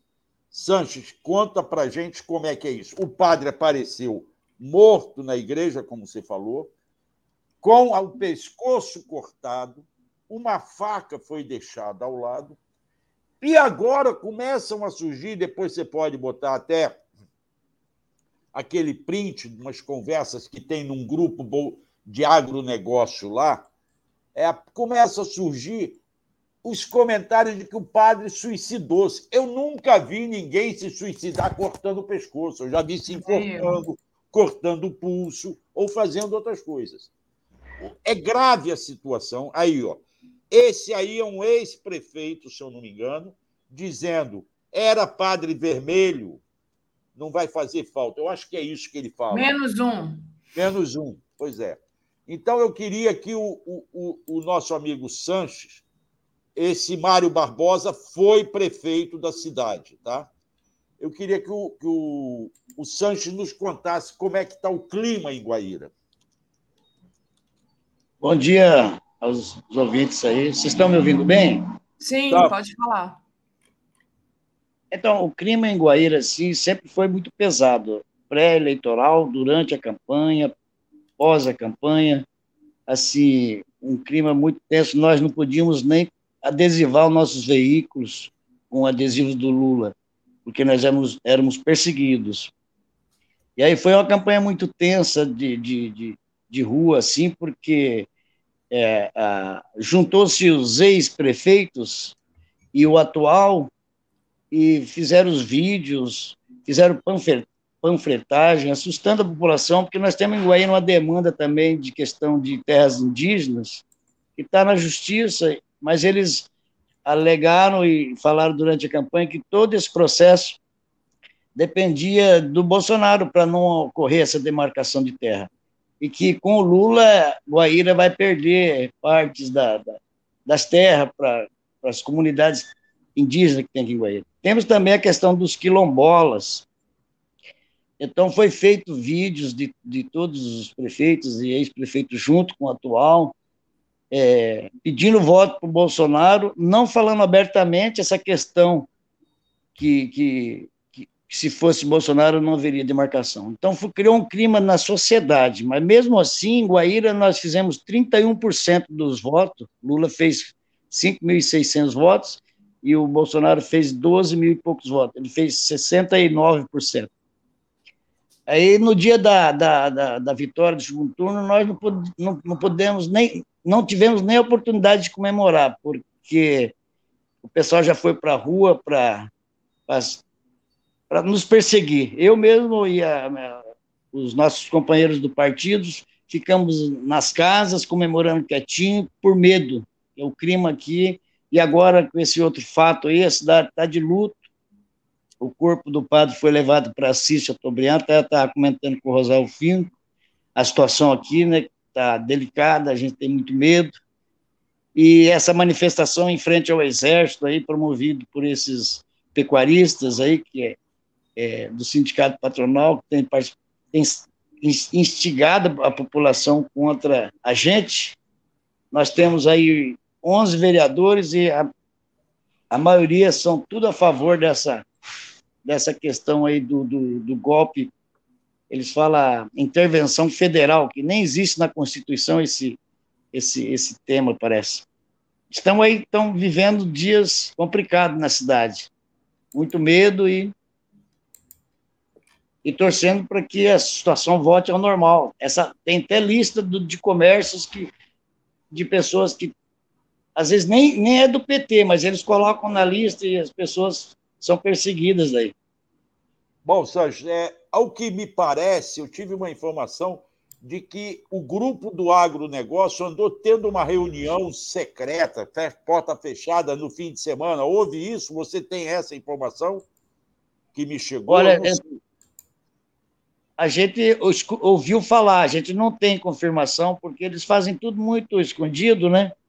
E a única coisa que está exposta aqui é a manifestação em frente ao Exército, lá na, no muro do Exército, eles cantando o hino nacional e, e rezando, mas sobre esse, esse encontro a gente não tem conhecimento, não, dessa reunião com eles. A gente sabe que uma das empresas ali que está ali no grupo ela tem pressionado a funcionário a, a, a, a, cumprir escalas de presença em frente ao Exército, entende? Ah, é? Isso foi é denunciado. Tipo um eleitoral, né? Isso foi denunciado para o Ministério Público do Trabalho? A gente não, não tem conhecimento, não tem. Qualquer um é, pode foi... denunciar anonimamente ao Ministério Público do Trabalho. Eu estou sem o link aqui dessa denúncia, mas eu vou Sim. levar o conhecimento do pessoal do Paraná e do Ministério Público do Trabalho, que tem uma turma muito atuante. Qual é o nome da, da, companhia, da empresa, você sabe? Rapaz, eu não, não sei identificar, porque aí é, se encontra não, várias. Então, é, então a gente é melhor a gente... não citar. É melhor é, não citar para não cometer erro. É, agora, passando lá na frente, a gente vê funcionários de, de, de, de de empresas que a gente tem certeza que eles não votaram no, no candidato deles, mas eles têm que estar lá presente. É. Levar a cadeirinha e ficar sentado lá na frente do Exército. O Daphne, o, o, Finco, o Finco mandou uma mensagem para a bancada do PT na Assembleia Legislativa do Paraná, sugerindo que a Comissão de Direitos Humanos da Assembleia tente federalizar esse crime. Como tudo indica que a morte do padre é um crime político, uma perseguição política, eles defendem, o Finco e outros defendem, que a Polícia Federal apure o caso. Porque a própria Polícia Estadual de Guaíra já andou falando em suicídio, antes mesmo de apurar alguma coisa e acham que o M, Ministério Público Federal do Paraná, é que tem que acompanhar isso. Guaíra tem uma delegacia da Polícia Federal, não tem, Sanches? Tem, tem, tem uma, aqui próximo da minha casa que tem a sede da Polícia Federal aqui. Pois é, então esse crime deveria ser investigado pela Polícia Federal por se tratar de um crime político que atenta contra o Estado democrático de direito. Esta é uma reivindicação de alguns setores do, da religiosos lá do Paraná, do qual o Finco é um dos porta-vozes. Eu não sei se aí no, no, em Guaíra já comentaram isso, Sancho, comentaram essa possibilidade? Do, do, do fato ter relação com política? Não, o fato ter relação com política todo mundo suspeita, mas principalmente de o crime ser apurado pela Polícia Federal. É, eu acho que eu acho que o caso deveria ser investigado, sim. A gente não, não, não eu não tenho noção como funciona a justiça, mas assim como aquele caso de Foz, eu não sei se caiu, se é a Justiça Federal que está investigando também, lá do, do assassinato daquele rapaz no dia do aniversário dele. Do Marcelo, lá. do Marcelo Arruda. É, do Marcelo Arruda. É, ali eu então, acho que foi a estadual. Ali eu acho que foi a estadual. É, e aqui a gente não. Ah, o que eu sei é que o padre, na verdade, o padre não se, não se manifestava, pelo que eu sei, não se, não se manifestava sobre nome de candidato a presidente. É o jeito dele falar na homilia é que eles subentendiam que ele estava falando, porque a Bíblia, se você for seguir e falar, ela ela tem mais a ver com a esquerda. Então, eu acho que o padre nem se manifestava com o nome do, do, do candidato do PT. Ele era mais uma homilia seguindo a Bíblia. E, e, e também o fato de ele ter, ter, se é que teve pressão, a gente não sabe, porque eu, na verdade, não sou, não, não, não, sigo nem a católica, nem a igreja evangélica. Depois desses fatos todos aí que a gente vê, Guaíra nós, é uma cidade que eu não conheço nenhum pastor evangélico que, que não seja Bolsonaro. Então, é uma cidade que ficou muito complicada de se viver. Pois é. Imagina. O, o Daphne tem o, a, a Alba Pereira, está dizendo aqui que teve reunião do agro em Xinguara, Pará, para enviar dinheiro para manifestações em Brasília final de semana. Deve ter outros comentários se você quiser fazer aí, porque você é melhor nisso do que eu. É, não, só queria fazer uma observação né, sobre essa questão de quem que investiga o crime, que faz toda a diferença. A gente vê isso, viu isso aqui na morte da Marielle, aqui no Rio, né? É. É, a gente viu isso, inclusive, aqui no meu prédio, que teve uma, uma janela alvejada uns dias depois da eleição e a polícia chegou aqui e disse que o tiro partiu do, do Morro Azul. Eu fui lá na frente do meu prédio, olhei e vi assim, que era bem difícil o tiro ter chegado do Morro Azul, porque só tem uma, uma frechinha e a, a, a bandeira, a, a, toalha do Lula era assim, enorme. Então, mas já de cara a polícia chega aqui, não, esse tiro veio lá do morro, sendo que não teve tiroteio entendeu? Então, assim, quem investiga faz toda a diferença. Ontem, inclusive, Marcelo, rodou aí nas, nas redes sociais que tinha um assassinato fake de um bolsonarista sendo tendo sido morto por um petista. Não sei se vocês viram isso. Eles, eles falsificaram um assassinato né, de um bolsonarista que teria sido morto por um petista. Uma coisa assim de manipulação e tão ridícula, porque isso é facilmente é, desmascarado, né? Mas eu só queria dizer que realmente essa questão do quem vai investigar isso é importante, porque é aquela música do Chico Buarque, né? Chama o ladrão, quem é que você vai chamar para proteger? Queria agradecer aqui o João Moraes dizendo: acabou com a educação no Paraná, só pensa no mercado. A Mônica Mello, senadores dando palpite em Bolsa Família para o povo, é muita falta de vergonha na cara. Compara os salários deles, exatamente. Então, Marcelo, não sei se você. Deixa eu só falar aqui com o José Cícero Batista de Freitas. Ele diz assim: não adianta nada. A PF, infelizmente, é toda bolsonarista. Eu lamento quem pensa contrário, mas a saída para o Brasil vai passar necessariamente por de... derramamento de sangue. Vamos para a guerra. Ô Zé Cícero, eu discordo de você nas tuas duas teses. A primeira não é verdade que a Polícia Federal é toda bolsonarista. Tem setores que foram, sim, é... enquadrados. Vocês estão vendo a mensagem na tela ali? É, qual? Sim.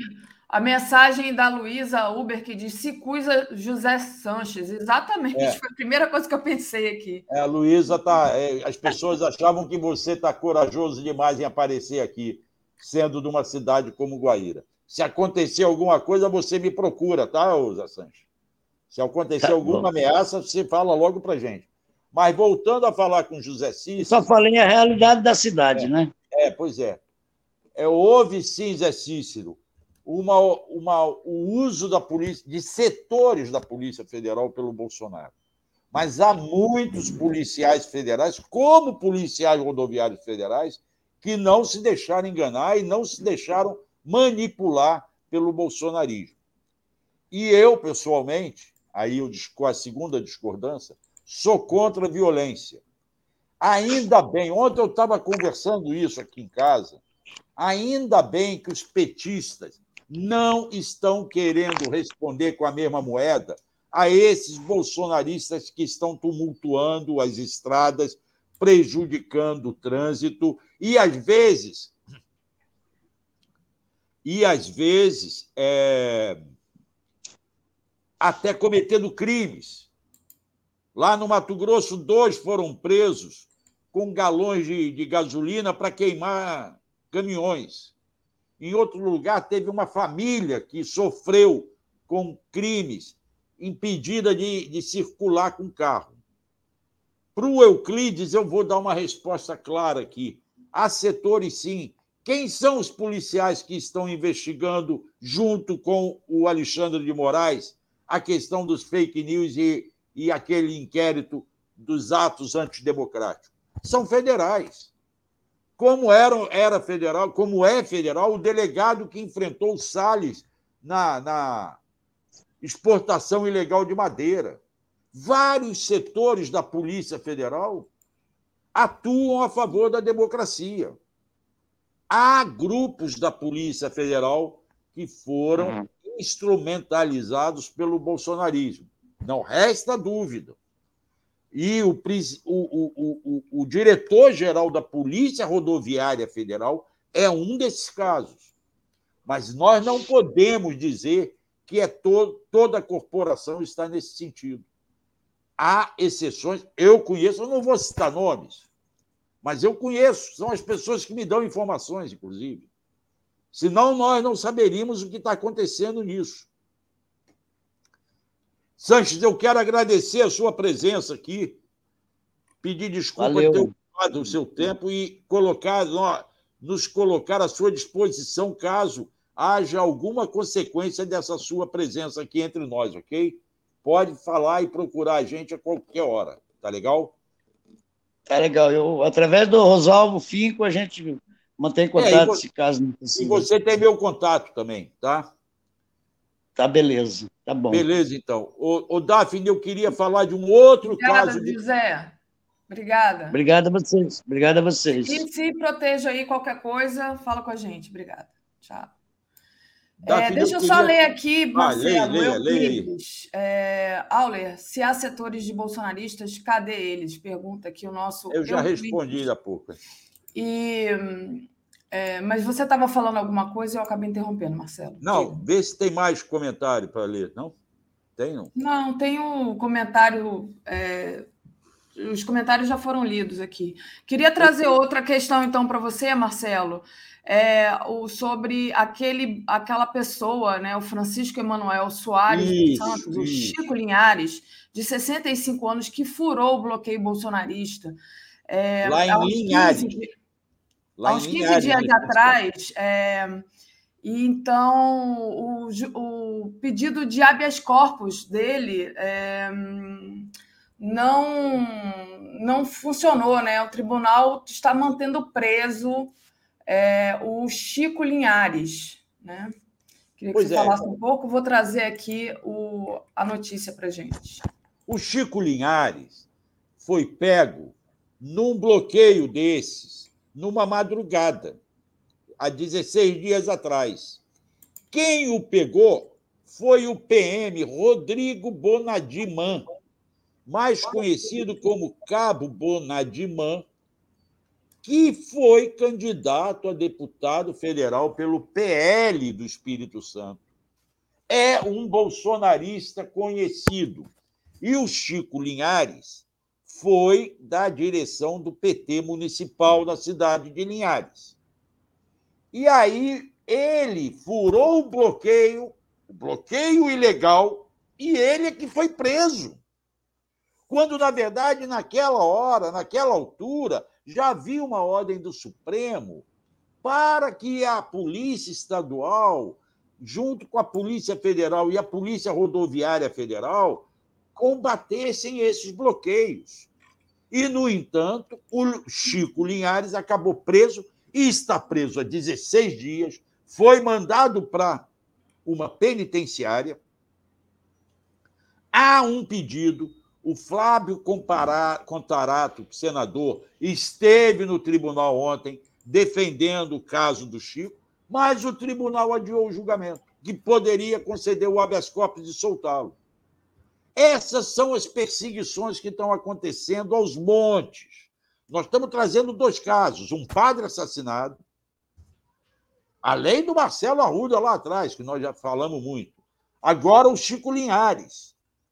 Quantos outros não estão ocorrendo por aí? Nós precisamos, e é por isso que eu dou graças a Deus que a maior parte dos eleitores do Lula não está respondendo ou confrontando com esses bolsonaristas. Eles estão danados, Davi, porque eles estão gritando sozinhos no deserto. Não tem confronto. Eles estavam querendo confronto e não podemos aceitar essa provocação e confrontar. Nós temos que combatê-los democraticamente, sem confrontar, sem ir para o pau. Perfeito. Vai. A Valéria Paiva diz assim: quando as instituições não conseguem fazer nada pelo Chico há 15 dias, há um desespero angustiante. É, pois é, né? Então, tá aí. É, Marcelo, para a gente finalizar, temos apenas quatro minutinhos. Queria que você falasse é, um pouco para a gente sobre a morte do cantor e compositor cubano Pablo Milanés, né?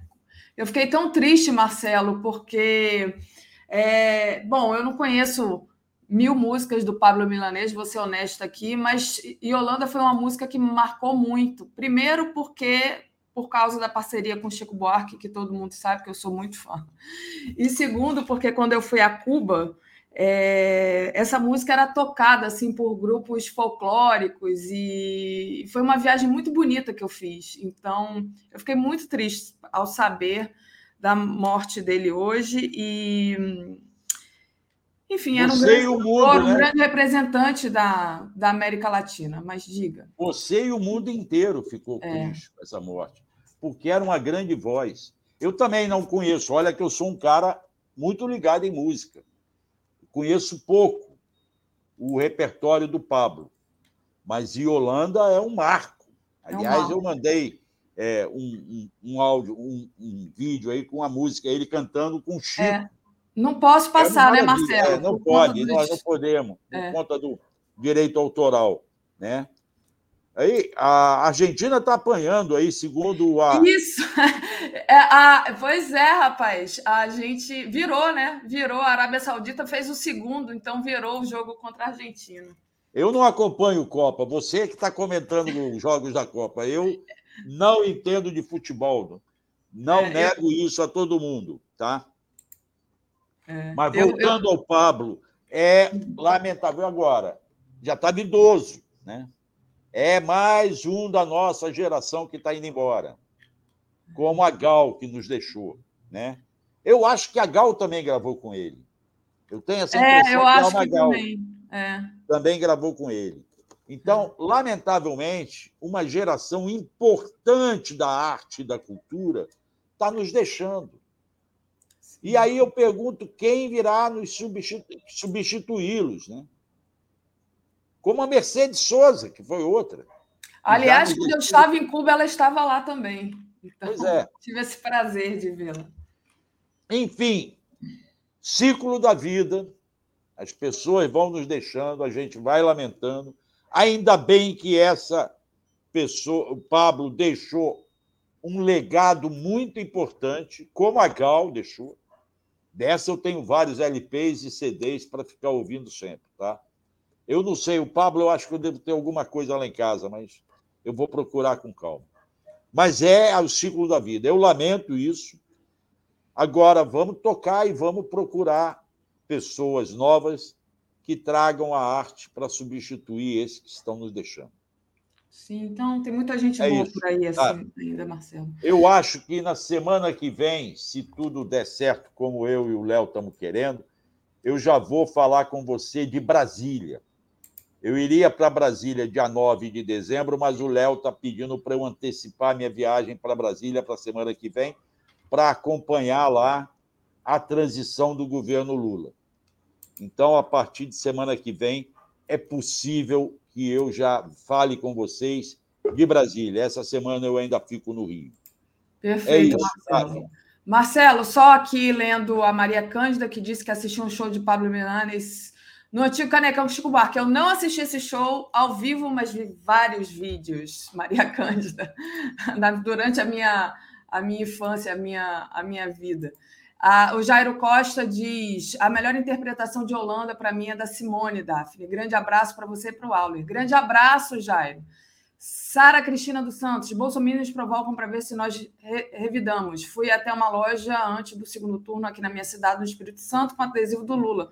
Um casal de evangélico me provocou, percebendo sua intenção, fingir que não ouvi. Obrigada, Marcelo. Vou trazendo aqui. Obrigado, o... Daphne. Obrigado, aqui. comunidade. Obrigado a todo mundo que me apoiou na luta contra a Érica. O, o vídeo meu com a Camila está aí no, no YouTube da TV 247. É, eu agradeço. Essa vitória é vitória do jornalismo independente e da comunidade que nunca faltou com apoio para gente. Exatamente. Nós estamos vendo que a grande imprensa já acabou a trégua que tinha dado ao Lula para vencer o Bolsonaro. Já está botando as manguinhas de fora na tentativa de nomear o ministro da Fazenda. Só que eles não sabem que o Lula é casca dura e o Lula não se rende facilmente e vai tocar o governo como ele acha que tem que tocar com a experiência que ele já acumulou. Então, agradeço a todo mundo o apoio. Até a próxima, Daphne. Obrigada, Marcelo. Parabéns pela vitória. Deixa eu trazer aqui nosso querido Joaquim de Carvalho. Bom dia, Joaquim. Tudo bem? Olá, Daphne. Bom dia. Quero cumprimentar o Marcelo Aldo pela vitória aí sobre a Érica Marena e eu dar o testemunho de que é, as reportagens, os artigos dele foram muito importantes para desconstruir a Lava Jato. Então, eu acompanhei isso, sei é, é, da, da, das informações que ele revelou lá atrás, mostrando que era uma operação política. Então, quero dar aqui fazer esse cumprimento público ao Marcelo Auler. É, foi uma, uma vitória importante, né? E muito bom você falar das reportagens do Marcelo durante Lava Jato. Então, gente, quem não conhece ainda o blog do Marcelo Auler, Marcelo Auler, só vocês colocarem aí no Google que vocês vão chegar ao blog dele. É importante também é, apoiar o blog do Marcelo Auler. Legal. É, vamos lá, Joaquim. Queria trazer para você aqui uh, a questão que ontem. Um Pode falar. É, hoje você estava falando, eu chamava você de Pablo Milanês, mas chamo Pablo Milanês, né? Eu ouvi você uhum. comentar. Mas eu tinha uma gata que se chamava Yolanda, coitadinha, ah. já, que era por conta da música que ele tornou famosa no mundo todo. Eu acho que a composição é dele também. É, eu não sei se a composição é dele. Eu até procurei isso hoje de manhã aqui é, e eu vi em várias matérias dizendo que é, ele era o intérprete dessa música, né? Então, não sei, não, não cheguei a essa informação, mas de qualquer forma, todo mundo conhece essa música por causa dele, né? E uhum. várias outras pessoas interpretaram também, mas pode ser que, que seja mesmo. Eu não tenho certeza, eu só estou dizendo que eu não tenho certeza. O show no Brasil, na época, era a redemocratização, se não me engano, com o Chico Buarque, os dois Foi, com o Chico. Foi esse vídeo é, que a nossa querida, acho que Maria Cândida, que estava falando, que foi esse show no Canecão. Eu não fui, mas eu vi no vídeo, gente. É muito legal. Eu sei do que vocês estão falando. É, vamos lá, Joaquim, deixa eu trazer aqui. Estão perguntando aqui a Marta de Cássia e a Holanda morreu. Sim, infelizmente a Holanda morreu. Infelizmente, os nossos, nossos filhos de estimação, né, nossos animais de estimação, eles têm uma vida curta, né? E eles passam pela nossa vida para trazer tanto carinho, mas acabam durando menos. Ela era muito ligada a mim, né, Bateu uma tristeza muito grande, me deu na ocasião, mas é a vida que segue. Hoje, é, hoje a Capitu é que faz ali o encanta a casa, né? Como a, uhum. a gatinha fêmea ali da casa. Eu tenho quatro gatos e a Capitu é a, é a gatinha também muito querida. É. Bom, Joaquim, queria começar aqui com essa matéria, essa notícia, né? PT apresenta queixa-crime no STF contra Augusto Nardes, né? A gente ouviu o áudio, ontem a gente falou sobre o áudio do Augusto Nardes, aquele áudio que é um crime, né? O que ele fez ali, é um, é um crime grave. Então, os deputados solicitam à presidenta do STF, Rosa Weber, que o procurador Augusto Aras determine medidas contra os gravíssimos crimes cometidos pelo ministro do TCU. Ele que está querendo sair aí, pedir uma licença médica. Só queria aqui agradecer a Rosário Leite, que se tornou membro. Seja bem-vinda, Rosário. Legal. Então, Joaquim, fala para gente aí dessa medida que, que precisa ser tomada. Eu até tinha falado ontem à noite que o caminho era esse mesmo. É, era preciso ter uma, uma denúncia, ou no mínimo uma investigação. Então, a, o PT está apresentando a queixa-crime, agora o STF deve ouvir o, o, a Procuradoria sobre a queixa-crime, a Procuradoria que tem a, a competência né, constitucional para fazer denúncia criminal. E não há dúvida de que o Augusto Nardes violou é, a lei, né, aquela lei do Estado, defesa do Estado Democrático de Direito. Você vendo a conversa dele, claramente é uma conversa de quem está conspirando. Ele fala: Eu tenho informações. Ele se coloca. Ele se coloca como um agente da, da, da, do golpismo. E até quando ele fala a respeito de 2015, 2016, ali dizendo que foi uma ação política, que ele teve a coragem para desmontar é o que ele quer dizer, aquilo que seria uma ameaça à sociedade conservadora do Brasil, que não é ameaça coisíssima nenhuma, nunca foi. Nunca foi. Você tem o Congresso Nacional que decide sobre as questões, sobre essas questões, por exemplo, de comportamento, e o, o Supremo Tribunal Federal com base na Constituição, como foi no caso do casamento de pessoas do mesmo sexo, que é simplesmente uma questão de equiparar direitos são cidadãos, não tem, não tem diferença. Quem fez isso foi o Supremo. Então não tem nada a ver com o executivo. Na verdade, ele é um golpista, e essa conversa dele é uma conversa de um golpista acostumado a, a, a, a, violar a democracia, como fez ali em 2015, 2016. E, ele mesmo fala quando ele foi o, o relator lá das chamadas pedaladas fiscais, aquela invenção lá para poder é, derrubar a Dilma. E agora ele está conversando com alguém que é do agro, possivelmente, ele chama de Sartori, faz um diálogo com ele, está mandando um áudio, e, e, ali pedindo que o, o, o ele está mais do que conspirar, dizer que tem informação das casernas, que vai ter um golpe, ele está pedindo para o agro financiar o, as paralisações. É isso que ele está dizendo, ter coragem. Tanto que ele cita um outro produtor, um caminhoneiro, né, acho que ele cita, do, da cidade do Mato Grosso, que é de Sinop, e dizendo que todos tinham que ter a coragem desse caminhoneiro. Então, o que ele está fazendo? Ele, como uma autoridade, uma pessoa que ocupa um cargo na alta administração, vamos chamar assim, porque é o TCU, ele está, na verdade, estimulando, incitando, conclamando é, essas pessoas, as pessoas do agro, esse setor do agro, a, a, a fazerem, é, é, protestarem contra a democracia, né, porque é contra a eleição do Lula, e nós estamos vendo o que está acontecendo agora, quando nós temos já a escalou, foi para o terrorismo. Dizer, hoje você tem claramente ações terroristas, hoje incendiando caminhões que não querem parar em bloqueio. Então, é, o NADES ele, ele precisa ser investigado, por isso essa queixa-crime é muito importante. Ele precisa ser investigado, inclusive, como alguém que está operando é, é, essas ações, operando para que essas ações terroristas ocorram. Dizer, na verdade, ele é um agente de desestabilização. E você vê que logo depois que saiu o áudio, ele já pôs uma nota dizendo que era um áudio despretensioso e agora ele entrou de licença. E, essa licença que ele tirou, ela é coerente com outra notícia que saiu da reação de ministros do Supremo Tribunal Federal. Um deles teria até conversado com o Augusto Nades para dizer para ele: você tem que se licenciar, você tem que se afastar, isso é inadmissível. É, ele é da cúpula. No caso dele, é, é, é o TCU é um, um órgão é, vinculado ao legislativo, né? não é do judiciário. Mas, de qualquer forma, como eu disse, é da alta administração. Como é que você pode é, é, declarar, conspirar contra o Estado Democrático de Direito? Se afasta. E, de certa forma, está dizendo se afasta porque isso pode correr por decisão judicial. É difícil a decisão judicial, tanto que a queixa-crime ela pede que a Procuradoria é, avalie é, também formas de solicitar o afastamento dele.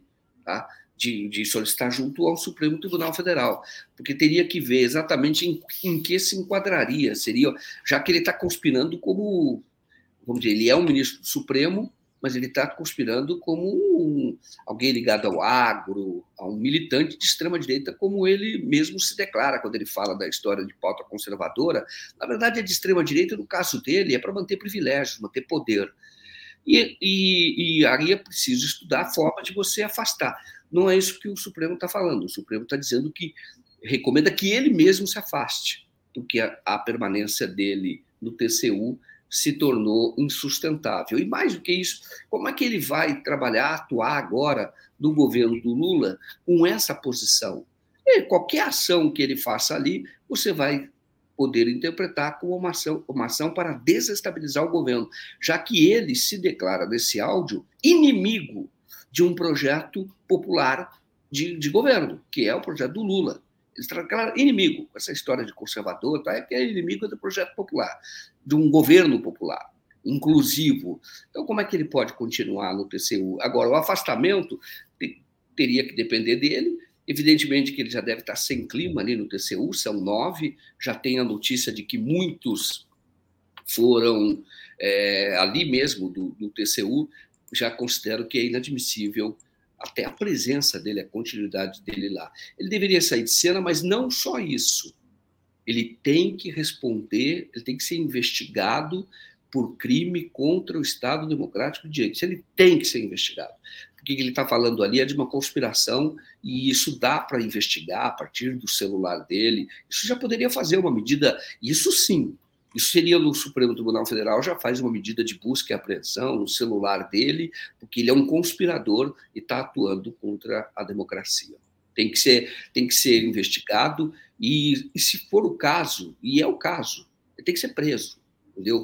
Tem que ser preso mesmo, porque é, é e tem que começar, já que nós estamos vendo terroristas espalhados aí, incentivados por ele, espalhado, incentivado na medida em que ele está ele tá defendendo esse tipo de protesto. Então, você tem que, já é, esses que estão na estrada, cometendo atos de terrorismo, a hora que você tiver um grandão, que é o caso dele, um tubarão, preso, aí isso vai ajudar bastante a nós é, retomarmos uma normalidade democrática. Embora a gente saiba que na democracia sempre tem protestos. Isso é natural, a gente vai conviver com isso. Democracia barulhenta, como já se disse. Mas é, estes que estão na que você identifica, e mesmo esses que não estão, que você pode identificar, cruzou a linha da legalidade, foi para o banditismo, seja ele esse banditismo institucional de tentar acabar com a nossa democracia, que é o caso do Nartes, ou esse que está lá na ponta, que é incendiando caminhões, esses precisam ser punidos, para que sirvam de exemplo. Tá? E o Brasil tem que começar a pensar numa outra coisa também, viu? Me alonguei aqui, Daphne, mas só para concluir. O Brasil tem que pensar numa lei do, dessa história de eh, o stalkeamento, entendeu? Aquilo que fizeram, por exemplo, com o Rodrigo Maia. A pessoa vai atrás. E aí ela não vai atrás. Por exemplo, protesto é admissível. Ok. Então, tudo, tudo certo. Agora, você vai atrás para cometer crime. É a escola do, do Alan dos Santos. Para xingar, a pessoa está ali com a família. Isso, isso tem que ser considerado. É crime. Mas é, é, teria que ter um. É crime na medida em que você está ofendendo a honra da pessoa. Mas poderia ter um tipo penal mais específico. Você vai, ah, tudo bem, é, tudo isso é da democracia. Mas o cara está lá com a mulher, está o filho, e vai a outra, ainda ofende a mulher, fala, como é que é estar casada com um bandido? Essa mulher tem que ser processada por danos morais. Isso faz parte da educação eh, de civilidade. Agora, tem que se pensar numa própria legislação, viu? Porque é, passou muito do limite e isso não pode ser é, admitido. Isso não é liberdade de expressão, isso é, é liberdade para cometimento de crime. Isso não deve ser admitido. Verdade, Joaquim. Joaquim, deixa eu agradecer a Jussara Kresmeyer, que disse assim, deu bom dia para a gente, bom dia a todos, então obrigada. Só enquanto você falava, eu fui procurar direitinho, né, para não dar informação é, sem saber. Ah, parece que realmente a, a música é do Pablo Milanês, ou Milanês, como você disse. E tem a versão do Chico, né? Então, muito bom. É... Joaquim, deixa eu trazer aqui um. Ainda nessa, nessa pauta do golpismo, né? trazer uma outra matéria aqui para você comentar. Que é o Valdemar Costa Neto procura STF faz jogo duplo com relatório sobre as urnas presidente do PL procura Supremo para tentar se blindar. Então, como é que é essa história, né? Antes ele estava dizendo que ia pedir recontagem de votos. É, será que isso aí já é feito da mulher, da ex-mulher dele, é, tentando é, trazer à tona vários, vários segredos aí que parece que ela ainda tem sobre ele, vários escândalos? O Ademar da Costa tem um rabo enorme cabo de palha gigantesco, gigantesco, assim, entendeu? Você anda, ele anda ali, tem um rabão enorme que passa. Investigar um pouquinho do que ele faz aqui na região do Alto Tietê, muito perto de São Paulo, onde ele comanda os esquemas que ele tem nas prefeituras, esse cara vai estar preso a hora, entendeu? Só ver, porque é ele que comanda tudo, ele tem operadores. Um dos operadores dele está hoje, saiu de cena, que é um senhor que trabalhava junto com o, filho, com o irmão do Bolsonaro na liderança do PL na Assembleia Legislativa de São Paulo. É aquele senhor, ele é um operador. Tá? Ele foi, acho que ele foi presidente da Câmara de Suzano, se não me engano, e ele estuprou a filha e estuprou a neta o tempo todo. É um operador dele. Então, este cara, esse cara saiu de cena, mas sempre preciso lembrar Primeiro, para pagar por esse crime, que foi a própria filha que denunciou. Quando ela soube que este, ele é operador do Valdemar, operador de confiança, muito perto do Valdemar, trabalhava o, o Valdemar, o PL, lá atrás, ele já tem relação, o Valdemar tem uma relação com o Bolsonaro muito antiga. Lá atrás nomeou o irmão do Bolsonaro. E o irmão do Bolsonaro nem ia trabalhar, nem ia aparecia lá e era um salário equivalente hoje a uns 25 mil. Não ia. Esquema deles, antes do Bolsonaro se eleger presidente. Era deputado, porque todos eram ali do Centrão, baixo clero do Centrão. E o Valdemar tinha os seus operadores. Então, esse cara trabalhava junto com o irmão do, do, do, Bolsonaro. Aí esse cara, que era muito influente, muito, nas prefeituras, que é o esquema do Valdemar. E aí esse cara ele, a filha, menininha, contou na escola, filha não, a neta, que estava sendo abusada pelo avô.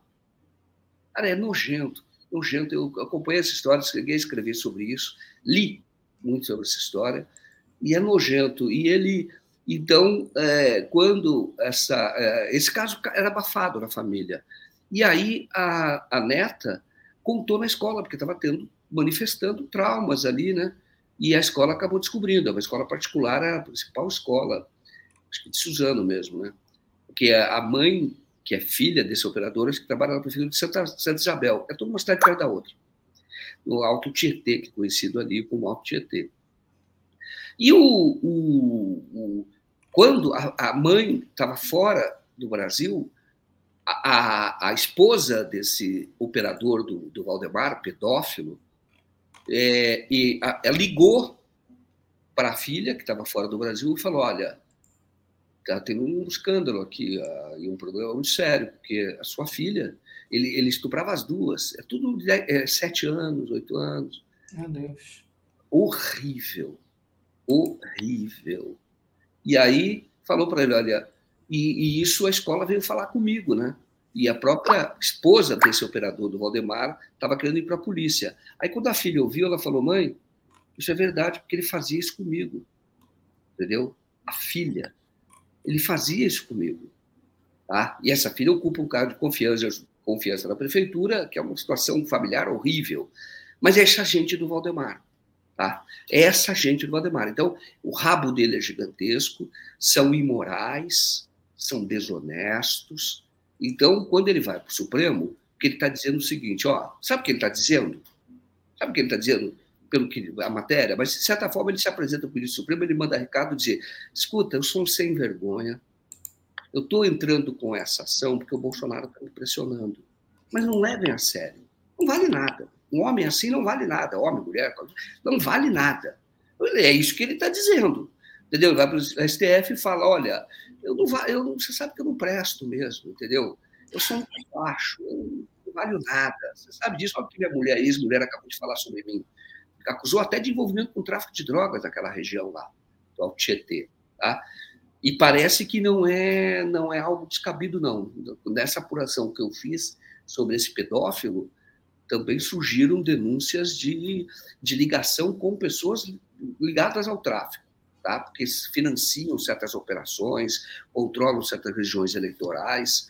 Então, aí o que ele está dizendo, ó, tá vendo, minha mulher falou tudo isso, a minha ex-mulher, né? você sabe que eu não presto, é que eu sou poderoso, eu controlo orçamentos públicos de várias prefeituras, o Bolsonaro está no meu partido, mas não leve muito a sério e não me prenda, olha, não me investigue não, eu não presto mesmo. É isso que ele está falando. É isso que ele está falando. E ele está dizendo que está fazendo isso, segundo a matéria, porque o Bolsonaro está protestando. Então, é esse pessoal que perdeu a eleição, tem que sair de cena, mas a gente não pode nunca deixar de mostrar quem são eles. Não valem nada. É, eu morro de medo dessa gente do bem, gente. É realmente. É, sempre que tem alguma coisa bizarra, está atrelada a essas pessoas que se dizem do bem. É, Joaquim, deixa eu trazer uma outra matéria aqui para você comentar, é, que também tem a ver com o clã Bolsonaro. Então, é essa daqui, olha. Clã Bolsonaro pressiona Tarcísio a dar abrigo à extrema-direita em São Paulo. Eduardo Bolsonaro esteve com o Tarcísio na segunda-feira, antes do anúncio dos nomes que vão compor a equipe de transição paulista. Então, os Bolsonaros estão correndo aí para São Paulo, Joaquim. Como é que você é, é recebe essa. Exatamente. A gente já falou aqui que há um risco muito grande, a eleição do Tarcísio, a pressão sobre ele vai ser muito grande. Preciso ver agora quem é que ele vai nomear. Parece que está indicando que ele vai fazer um secretariado técnico, que de certa forma afastasse as pessoas. Acho que isso seria extremamente positivo para o Brasil. O Tarcísio tem certa liberdade para fazer isso, porque o Tarcísio é, ele tem o pé no bolsonarismo, mas ele tem também o pé no esquema do Edir Macedo? Que é do dono do partido, que criou, do Partido Republicanos. Então, ele pode se aproximar muito mais do Edir Macedo e, e para tentar neutralizar essa influência do Bolsonaro.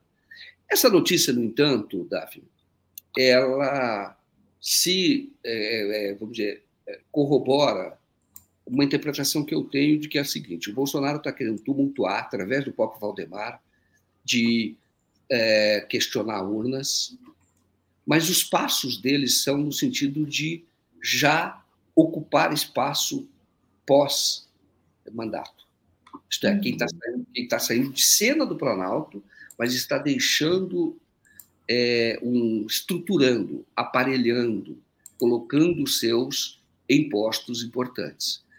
Isso tem com o Tarcísio, você vê que ele é, indicou dois lá para a Comissão de Ética Pública, lá, que é do governo federal, que é a presença dele lá. Ele tem, ele fez várias nomeações, é, indicou o próprio é, presidente do BID, né, que foi eleito.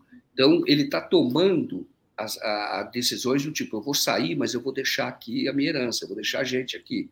Tá? Ele fez uma, várias nomeações de pessoas ligadas ao Moro e ao Dallagnol lá no TRF4. Então, são coisas que são cargos que estavam ocupados, estavam vagos há mais tempo, fazia tempo, mas ele está tomando todas as providências nesse sentido, já para ter uma presença como ex-presidente. E isso do, do, é, dessa notícia do Tarcísio é a mesma coisa, está na mesma linha. Então, por isso é que eu sempre digo, o Bolsonaro não tem condição de dar golpe, esquece. Esse, esse, esse bando, eu sei que ele vai falar, ah, vai dar golpe, não vai dar golpe. Esses loucos que estão no quartel, esses ignorantes, esse, pessoal que é semi-incapaz, eles vão ficar lá tumultuando, etc., mas não tem a menor condição, não, não vai haver essa possibilidade. Mas já é um preparativo para tentar enfraquecer o próximo governo, que é o governo do Lula. Isso vai ocorrer. Agora, é, o, o, Bolsonaro já dá sinais quando procura o Tarcísio, onde vai colocar a turma dele, já dá sinais de, de realmente estar tá saindo de cena. Tá? Então, o, o, golpismo é muito mais uma bandeira, essa coisa dos militares, já que os militares estão no poder. Esse vai ser um trabalho que o Lula vai ter. E eles estão na política. Eles disputaram a eleição e perderam. Então, eles vão ter que responder pelos crimes, inclusive da questão da urna, saber a questão do Delgatti estar tá lá participando para dar argumento para eles, para ficar questionando a urna. Precisa investigar, tudo isso precisa ser investigado, precisará ser investigado. Mas o, o, o você olha o Bolsonaro, você vê, ele está saindo de cena realmente. E ele está até procurando eh, deixar o espaço dele ou, ou cavar o espaço em outros lugares. Eu espero que o governo de de São Paulo não seja uma sucursal do bolsonarismo, porque o Bolsonaro, às vezes eu pergunto, o que, que o Bolsonaro fez de bom? Me dá uma obra, me dá um negócio. Ele fez o Auxílio Brasil, o Congresso que aprovou e insistiu para aumentar o preço, o valor, porque era 200 reais que ele queria dar. Então eu falo, por favor, me dá alguma coisa que ele fez para o agro, vai. O agro, hoje eu li a notícia que desse possível ministro do governo Lula, da Agricultura, Hoje, o financiamento no agro, a taxa está 14% ao ano. Sabe quanto foi no governo Lula? Chegou a ser, setor 2%. Eu digo para você o seguinte: é, o Brasil virou essa potência, já era uma potência do agro, mas aumentou demais no governo do Lula no governo da Dilma. Isso é claro o que ocorreu. Então, está falando, hoje tem 14 pontos. Então, está querendo descer. Então, o que eu falo para você, 14%. De onde vem esse amor pelo Bolsonaro. O que, que ele fez? Eu falo para você, se ele transferir isso para São Paulo, nós estamos perdidos. Eu, no São Paulo há muito tempo, não tem muita dor de cabeça, e eu espero que o Tarcísio realmente tenha coragem e enfrente o bolsonarismo e tudo aquilo que ele representa. E a bancada progressista na Assembleia, que cresceu bastante, que faça o trabalho de denunciar o tempo inteiro, de pressionar o tempo inteiro, para que nós não tenhamos a desgraça que se abateu sobre o Brasil, não tenhamos aqui no estado de São Paulo. Verdade, Joaquim. Joaquim, coloquei aqui o banner do seu documentário, então quem quiser apoiar o novo documentário do Joaquim sobre a volta do Lula e a sua posse, Tá aí, olha, catarse.me barra Lula 3. Só respondendo aqui ao Beto, Beto, Silva, que é nosso internauta aqui bem presente, dizendo que a Elo de BH está bloqueada. Eu não tenho como saber disso. É, quando as pessoas são bloqueadas aqui, nós, âncoras, elas vão para um limbo aí do YouTube, para uma página que a gente não tem acesso. Aí precisa pedir para técnico aqui do, do 247 tentar acessar, tentar desbloquear. É um processo meio complicado. Então, se a Elo de BH quiser recuperar o perfil dela, por favor, enviar um e-mail para o contato arroba brasil247.com.br. Tá? Eu, Daphne, não tenho como desbloquear ninguém e eu acho que não fui eu que bloqueei, porque eu não bloqueei ninguém ultimamente, não, não tenho bloqueado ninguém. É, e aí, Joaquim, só agradecer aqui ao ao superchat do Kaique é, Butler, que diz: a IURD pode aparelhar o governo de São Paulo. E a Sara Cristina dos Santos, que diz: o povo aceitará, aceitará provocação até quando? É, eles perguntam aqui. A, a, a IURD se pode. A IURD já é um dado da realidade. É. Você tem que lembrar que o Crivella foi ministro da Dilma. Exatamente. Entendeu? Foi ministro da Dilma. Então, eu digo para você, é um dado da realidade. Eles têm a televisão, não é só universal, mas é uma força política, que é, aparentemente, menos nociva do que o bolsonarismo. Tá? O bolsonarismo ele é um projeto de morte. Tá? Então, teve gente agora há pouco, eu vi aqui um comentário falando que o agro quer poder matar e invadir terras. Não é todo o agro, pode ter certeza. Hoje tem até o que pode cotado ao ministro do, do Supremo, se a Cátia Abreu é agro, Simone Tebet é agro. Não é. Tá? Estes são bandidos. Estes sim. Agora, estes têm influência como garimpeiro tem, tudo tem governo influência no governo Bolsonaro, que é meio a praia dele, do Bolsonaro. Essa é a tribo dele. Mas isso não é o agro, não. Tá? O agro foi extremamente importante para o crescimento do agro, para o Lula é, desenvolver políticas públicas na ocasião. Porque com o preço da commodity, com o Brasil virando um grande exportador, isso permitiu, primeiro, acumular umas reservas muito grandes, claro, também tem a ver com o preço do petróleo, mas não só porque o pré-sal vai ser depois. Mas você teve uma reserva muito grande, então não é todo agro, não. Te falo isso na boa, tá? É, com conhecimento agora. Os bandidos, sim. E é esses que podem estar financiando a, o governo, financiando aí essas ações do governo Bolsonaro, estimuladas pelo governo Bolsonaro, ou para defender o governo Bolsonaro e o bolsonarismo. É. É, deixa eu agradecer ali, Oliveira. Primeiro, ele queria não dar auxílio, depois, pressionado, aceitou a dar 200 reais e, mais pressionado para cima, de, adiante da proposta de 500, escolheu 600 para arrematar a mesa.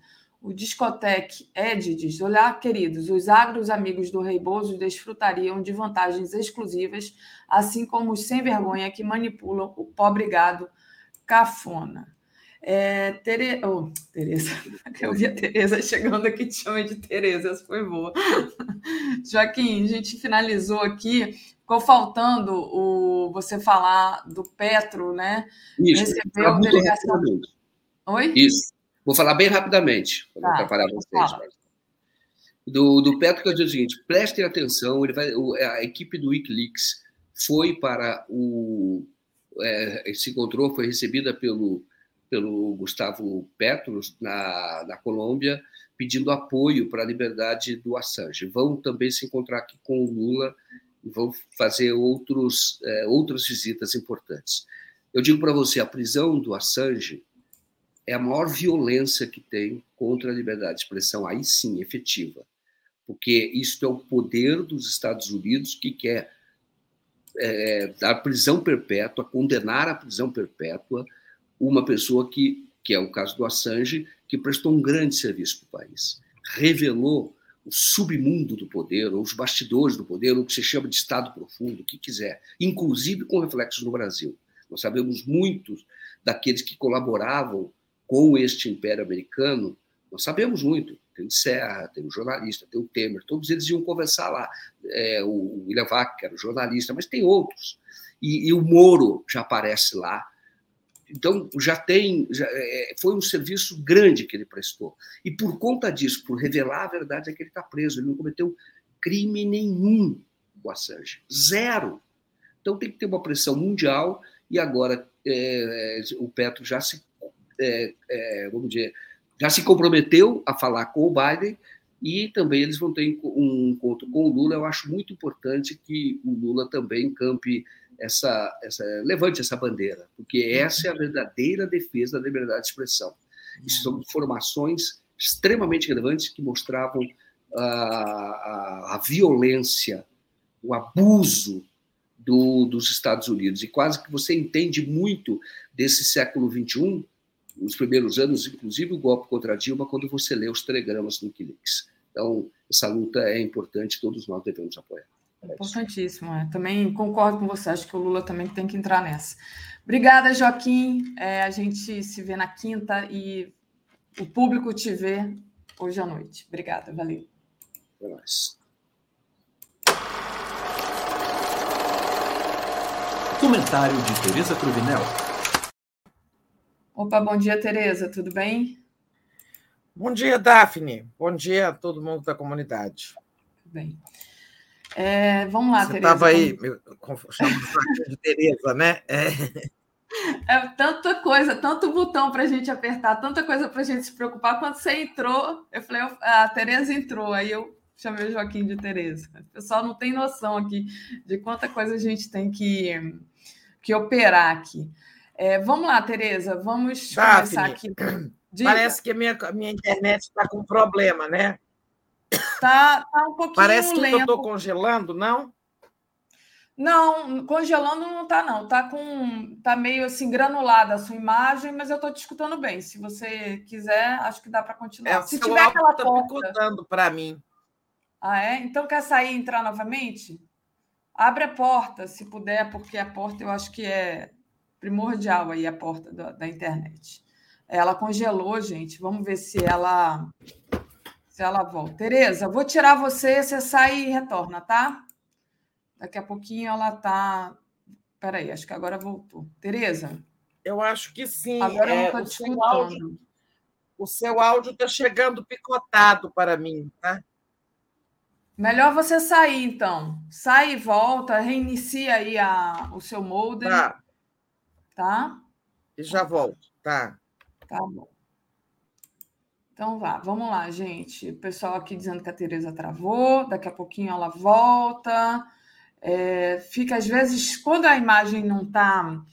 É, quando a imagem não está funcionando bem, mas o áudio está funcionando bem, a gente deixa, né? Porque o importante aqui é o áudio, né? Claro que é, é, é legal ver a pessoa que está falando, mas se tiver só congelado, como estava com o Auler hoje de manhã, que a imagem dele, para mim, estava congelado pelo menos, mas eu estava escutando ele bem, a gente deixa. Mas realmente, quando a pessoa está tentando participar ali e está travando, não está escutando o que o outro está falando, aí fica mais complicado, né?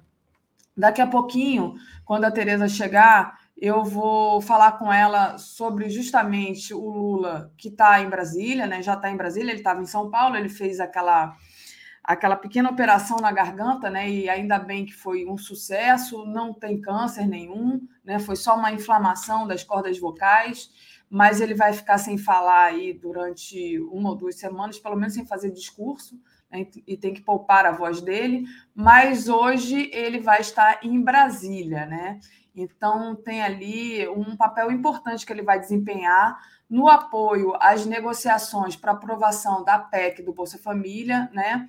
e também para tentar compor o grupo de transição da defesa e da inteligência, é, tentando ali, de alguma forma, baixar esse clima quente que está com essas ameaças golpistas. E que essas ameaças golpistas que vêm sendo toleradas pelos militares, né? Vamos ver se o Lula, essa habilidade que o Lula tem para tentar baixar. É, baixar essa fervura, como diz a Tereza. A Eli pergunta aqui, Daphne, a impressão minha, os bolsonaristas sumiram do chat. Qual a sua avaliação?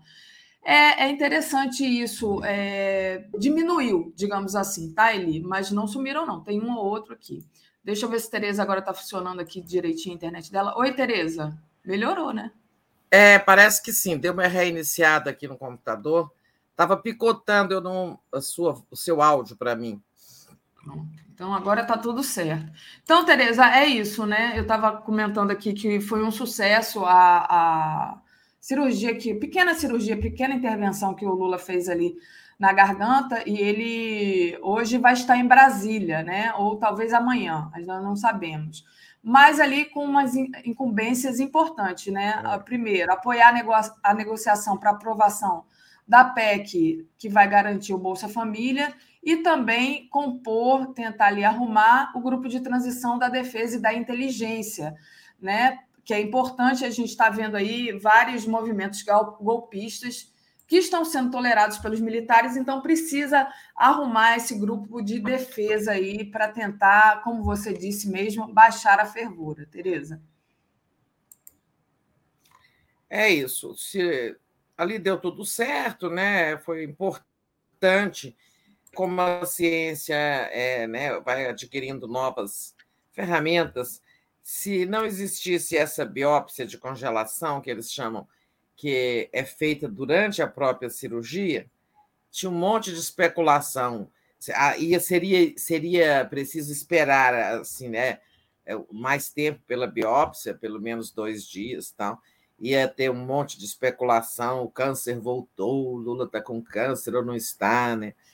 Como a biópsia é feita durante a própria cirurgia, já veio atestado de que não tem neoplasia, células malignas, né? Logo, é, isso já está resolvido. Né? É, então, Lula vem hoje, no máximo amanhã, ele vai estar aqui e é, tem essas duas tarefas aí ali na. É, eu vou começar por esse assunto do, do, do, grupo técnico de transição da área de defesa e inteligência. É o único grupo dos 32 que ainda não tem seus integrantes indicados, né? O, o governo indicou lá um general para ser o interface, o general Sérgio, é, que eu coloquei em algum lugar esse papel, mas ele está indicado desde a semana passada, o, o, general que vai fazer a interface com a, a, equipe de Lula, com esse grupo de transição, que não uhum. foi montado porque está difícil encontrar alguém é, que ao mesmo tempo que tenha assim um bom diálogo com essas é, com essas forças com as forças armadas com o Ministério da Defesa e também com a BIM que é a área de inteligência né? É, eu acho que falta, sim, é, o que o Lula está procurando é alguém que tenha origem militar ou tenha passado por lá, pelo Ministério da Defesa, é, e, e, não é só para fazer a transição é, do ponto de vista técnico, como estão as Forças Armadas, como estão os orçamentos, os contratos, os projetos, não é apenas isso, né? Esse grupo de transição tem um importante papel também quando abrir esse diálogo com as Forças Armadas, né? É, de pôr uma ordem nova na postura política das Forças Armadas, que não estão fazendo, ainda que não estejam fazendo discursos políticos,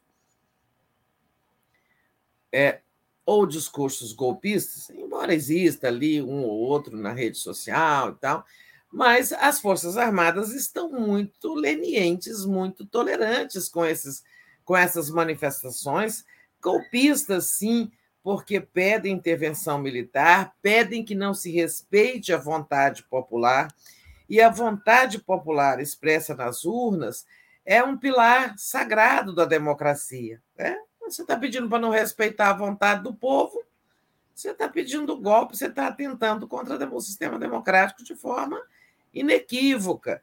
E quando os, os, os, os militares são lenientes, não reprimem manifestações nas portas dos seus quartéis, permitem que uma multidão se instale nos seus gramados, né, na, dentro da área de segurança, como ocorre aqui em Brasília. Quando os militares dizem isso é uma liberdade de expressão, não vamos reprimir, não vamos impedir essas manifestações nas nossas portas, é, eles estão sendo tolerantes com uma, com uma manifestação golpista. Né? Então, é, é preciso, sabe, ter uma postura sobre isso. Essa coisa golpista tem gente preocupada. Né? Eu não acho que não que tem risco de um golpe. Acho que, como disse o Joaquim, é, o Bolsonaro não tem condições nenhuma de dar um golpe. Mas as Forças Armadas precisam adotar uma postura mais legalista, né? Por isso é importante que o Lula é, indique logo o grupo que vai dialogar com as Forças Armadas, né? com o Ministério da Defesa e com a ABIN. Né? Eu não sei de ninguém assim. A gente sabe o que já foi dito bastante. Assim, ex-ministro Aldo Rebelo é uma pessoa que dialoga bem com os militares. foi ministro da Defesa. Mas ele hoje, ele que já foi do PCdoB, está no PDT, apoiou a candidatura de Ciro Gomes, então é, está muito distante do PT e desse conjunto de partidos de esquerda, dessa frente de esquerda que apoiou Lula. Né? Então, não parece que o nome dele não se encaixa bem para o lugar. Já se pensou no ministro Celso Amorim, é, no, no, embaixador Celso Amorim, que foi ministro da Defesa, mas parece que sim, os militares não são muito simpáticos nem a ele, é, nem também é, quem é um outro ministro da Defesa que já passou por ali é, na, no governo da Dilma, assim, já passou o ex-ministro Nelson Jobim, mas que também não, é, não tem não está interessado nessa participação. O ministro Jacques Wagner, o senador Jacques Wagner, que também foi ministro da Defesa. É, mas, assim, o que estava se procurando é alguém que não fosse petista, né, para facilitar ali esse diálogo. Né? Já se especulou é, com Lula fazer uma, é, fazer uma adotar uma situação, uma solução que ele adotou, ele, Lula, adotou em certo momento, é, em certo momento, quando deixou o Ministério da Defesa, a pasta vagou, não me lembro quem foi que saiu, mas a pasta vagou, eu acho que depois do embaixador Viegas. É, e o que, que o Lula fez? Nomeou o Zé de Alencar como ministro da Defesa por um tempo o, o, o Zé de Alencar saiu-se muito bem. Era exatamente para pacificar ali, baixar uma fervura. O embaixador Viegas tinha tido uns problemas lá com os militares. Então, essa solução deu certo. Mas parece que o, o, o, é, o Geraldo Alckmin, vice-presidente, não teve muito interesse. ele prefere continuar na articulação política, nessa articulação da transição. Mas, sim, eu acho que se o Lula pedir, ele aceita. Né? Pode ser uma boa solução. Né? Acho que o Alckmin teria um trânsito desses nomes todos citados, seria o que transitaria melhor. O Lula vem resolver esse imbróglio desse grupo de transição. É, tem que montá-lo e abrir essa conversa é, primeiro, porque a transição tem que acontecer nessas áreas, e também porque esse grupo servirá para baixar essa fervura aí, para chamar os militares é, a uma cooperação com o futuro governo. Né? O governo foi eleito, Lula foi eleito democraticamente, legitimamente. É, então, assim, é preciso é, conviver com essa situação e se preparar para ela. Né? Os militares também têm que assimilar. Está é, tá resolvido, não tem volta. Né? Agora, ficar a gente na porta dos quartéis pedindo é, que o Lula não tome posse, dizendo que a eleição foi ilegítima, e os militares aturando, é, isso não dá. Né? A gente teve um repique golpista aí, que ganhou força com essa manifestação do Augusto Nardes, ministro do TCU, é, os, os bloqueios nas estradas aumentaram do 15 de novembro para cá, né? Eles ganharam um novo, um novo impulso aí, não se sabe de que, se vindos do, é, dos seus financiadores, que já foram bastante golpeados pelo TSE, pelo TSE não, pelo ministro Alexandre de Moraes, relator do inquérito dos atos antidemocráticos e milícias digitais, foram 41 é, empresários é, que tiveram suas contas bloqueadas é, e vão responder a interrogatório, a inquérito por, é, por financiamento de atos ilegais, mas é, continua havendo fluxo de dinheiro para manter essas, essas manifestações ativas. Né? Essa é uma tarefa do Lula aqui. A outra, quer dizer, ele tem muitas, né? milhares, imagina, que a gente, a gente nem sonha com o que ele faz com as tarefas que ele vem fazer. Quer falar? Quero. Antes de você falar da outra incumbência, que é a questão da, da PEC, né, o, Tereza? do, do, Lula, eu queria só ler aqui o comentário do Gilberto, porque aí você já responde e, e aí fica para a gente não, não, não, ficar trazendo um assunto e depois voltar no assunto. É. Né? O Gilberto diz assim: Bom dia, Tereza e Dafra. As indicações da irmã de Guedes para a CNE e de integrante do gabinete do ódio para a comissão de ética podem ser revertidas por, pelo Lula? E aí eu trago aqui é, só também, mas aí também não sei se você gostaria de falar disso mais tarde, né, é, Tereza, é, sobre essas indicações, que, que era o nosso assunto mais tarde. Mas, enfim, para não ficar aqui o comentário do Gilberto, o que, que você.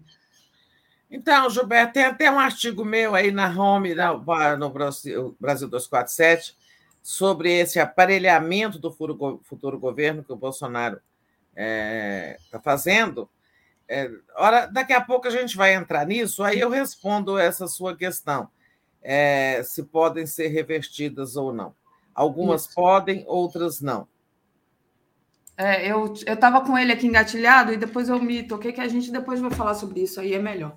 Mas, enfim, você estava falando, você ia começar a falar da segunda tarefa do Lula, né? Que é essa questão da aprovação da PEC do Bolsa Família, Tereza. Pois é, isso precisa andar, precisa acelerar. É, amanhã, quarta-feira, essa PEC tem que estar apresentada. Para apresentar uma PEC antes do texto fechado lá pelo seu autor, que no caso seria o governo de transição, mas quem vai assinar será um senador da base, né? É, e ele precisa colher 27 assinaturas de apoiamento. Toda PEC precisa disso, né? não tem apoiamento ainda recolhido e nem o texto fechado. Essa discussão sobre quantos bilhões serão reservados fora do teto, fora do teto de gastos, são o que está pegando? Duas coisas. Qual o valor? O governo quer 175 bilhões. 105 ali, que o Bolsonaro deixou, porém, dentro do teto lá, e mais 70 para fazer, porque o Bolsonaro deixou recursos para um auxílio de 400. Agora, para fazer 600, mais aqueles, aquele adicional de, adicional de 150 reais para as crianças de até 6 anos, é, serão necessários 175 bilhões. Tá? É, tem, tem propostas de todo tamanho. Tasso Gereissati ontem apresentou uma proposta de apenas 80 é, o, o, senador Sandro Vieira de 50 ou 70 bilhões, 70. Em suma, é, isso não adianta muito. É, o governo quer o valor necessário para bancar o programa, que são 175 bilhões. É, essas, esses senadores estão propondo valores menores para é, evitar que o governo futuro ganhe uma folga de 105 bilhões no orçamento para gastar com outras rubricas, outras despesas, outros programas que estão com pouco dinheiro insuficiente, com recursos insuficientes, como Bolsa Família, Farmácia Popular, Merenda Escolar, tantos outros. Né? Mas não é assim. O que a equipe do futuro governo deseja é um valor fora do teto suficiente para bancar o programa nessa nova versão, o programa Bolsa Família, e, é, e quer isso por quatro anos. É, já se quis por tempo indeterminado, ou seja, para sempre. Isso já encontrou resistência. A equipe de, de transição, ou os articuladores do, do, governo, já assimilaram essa história de quatro anos. É, o, o governo, os bolsonaristas, como o Ciro Nogueira, defendem que a excepcionalidade do teto de gás seja só para ano que vem. Isso também não é aceitável. Então, o texto tem que ser apresentado amanhã, tem que coletar, as, tem que bater o martelo nisso. Né? Tá bom, quatro anos, 175 bilhões, é, ver se tem os apoios. É claro, não adianta apresentar se não tiver apoiamento. Mas eu acho que no Senado tem, e que na Câmara a coisa andou bastante ontem, quando a bancada do PT se reuniu, né, emissários da bancada, acho que não ela toda, com o Arthur Lira, e isso, de certa forma, fizeram ali um acordo tácito, né? Olha, é, o PT vai assimilar a candidatura e a reeleição do Lira para a presidência da Câmara. Tá? Não vai apresentar candidato, não vai votar contra, vai até votar a favor, deve negociar uma, uma exigência que é a presidência da Comissão de Constituição e Justiça, importantíssima para a tramitação de qualquer matéria na casa. É, então, assim, mais ou menos isso. O Lira ontem é, mostrou as cartas. Tá? O Lira ontem disse que ele quer ser reeleito, ele defendeu a eleição, disse que a mesma urna que elegeu Lula, elegeu os deputados, os senadores, os deputados estaduais e os governadores.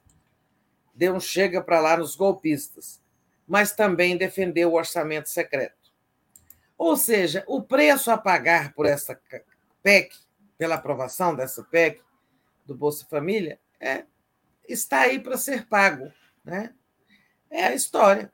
O Lula não teve não um, os eleitores votaram no Lula, mas não ouviram muito aquele apelo para eleger bancadas progressistas para o Congresso. Né? É, Lula não terá maioria, a esquerda não tem maioria, então tem que pagar o preço, fazer acordo. Né? É, e é isso, e a tarefa, essa é a segunda coisa que o Lula vem fazer aqui. Olha, vamos bater o martelo, apresentar isso logo, porque para estar tá aprovado até meados de dezembro, em duas casas, duas votações, todas duas com quórum de três quintos dos votos. Isso não é fácil, é até um milagre que ela seja aprovada em tão curto prazo.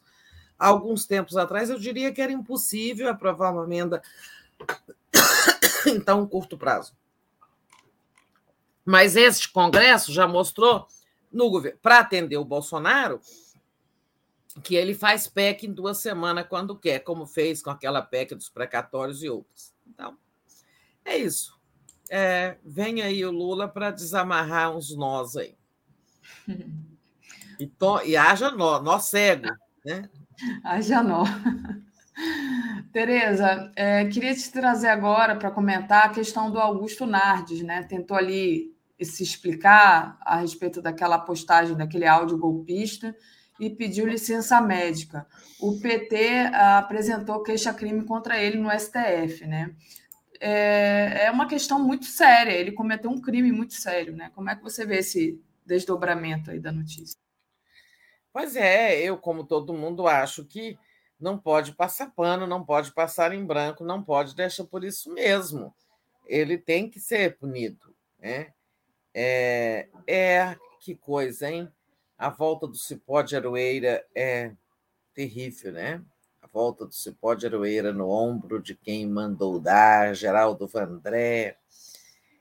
Nardes, né? Armou para Dilma, inventou as padeladas fiscais.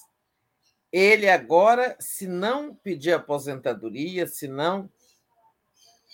Já pediu licença médica mas se ele não pedir a aposentadoria logo, embora para casa, ele vai responder. Ele pode ter o mandato cassado, ele pode responder por crime de responsabilidade, né? É isso. É, então ele, ele, ele entrou com uma ele entrou com uma licença médica a partir de hoje, né, para sair de cena.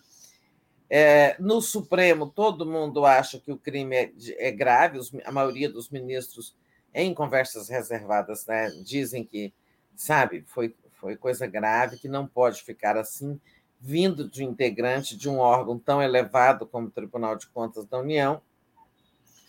E o PT entrou com a queixa-crime. Né? Vai, ter um, vai correr um processo ali é, contra ele. Não, hoje deve sair o relator, acho que ainda não saiu é, dessa ação. Já entrou ontem, né? Então, vai ter um relator aí que vai dar um parecer, mas não importa. A não ser, assim, eu acho que esse processo ele só poderia alisar um pouco, atenuar um pouco por Nardes, se ele cair, se ele tiver como relator um daqueles dois bolsonaristas que o, o Bolsonaro indicou lá para o Supremo, tá? O Cássio Nunes ou o André Mendonça. Mas acho que mesmo eles mesmo que sejam deles, é difícil defender, né? é, depois de um vídeo daquele que ele falou que foi um vídeo despretensioso. Né? É, olha, pretensioso ou não, é um vídeo golpista. Né? Então é isso. Vamos ter esse desdobramento paralelo aí, o caso Nardes. É, a Miriam Marx, é, nossa, nossa querida Miriam lá de Nova York, diz: não vai passar nada com ele. Quantos vocês querem apostar? Premiado com aposentadoria. Querem apostar quanto? Não vou apostar nada, Miriam, dessa vez, tá? É, também não aposto, não. Eu acho que a solução aí vai ser a aposentadoria. Eu acho que ele vai pedir aposentadoria. Tá? Agora, pedir a aposentadoria evita que ele perca que ele saia assim do, do TSE, do, do TCU é, enxotado, né, com, sofrendo um impeachment, qualquer coisa assim. Se ele for para a aposentadoria, ele resolve o problema em relação à permanência no cargo, porque não pode permanecer no cargo quem faz uma manifestação né, de tal natureza, como ele. Agora, o processo, é, a queixa-crime do PT isso independe de ele estar ou não no cargo. Né? É, tem pessoas que não, não ocupam cargo nenhum e estão lá no rol daquele inquérito do golpismo, né? é, que é o inquérito das milícias digitais e atos antidemocráticos. Relator Alexandre de Moraes. Né? É, mesmo, mesmo que ele se aposente, ele vai, é, ele vai responder. Boa, Tereza. É... Tereza, deixa eu agradecer aqui. Gente, perdi a tela. Está aqui. Ah, o superchat do Euclides Roberto Novaes de Souza. Interessante. No serviço público, eu não escapo de processo apenas tirando licença médica, diz aqui o Euclides. A ah. Euclides, mas é que eu acabei de dizer. A licença médica é para ele sumir de circulação, mas ele não escapa, não. É, e mesmo que se aposente, ele escapa assim do impedimento de continuar no cargo, né, e tal. Ele, ele é igual o deputado que renuncia para não ser caçado, né? Agora, o crime comum, é, nesse caso nem é comum, é crime contra a democracia. Isso ele vai responder. Isso que aí ele, o nomezinho dele vai lá para aquele inquérito do Alexandre o Xandão, Perfeito. O, a Rita de Cássia diz assim: quer dizer, Tereza, que a roubalheira secreta vai continuar enriquecendo os canalhas do Congresso é, sobre aquela questão né, do Lira, né?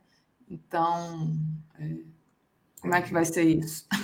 É, assim, é, pois é, ela está falando das, daquela coisa que eu falei que o, o, ontem o Lira defendeu as emendas de relator, vulgo orçamento secreto, né? Uhum.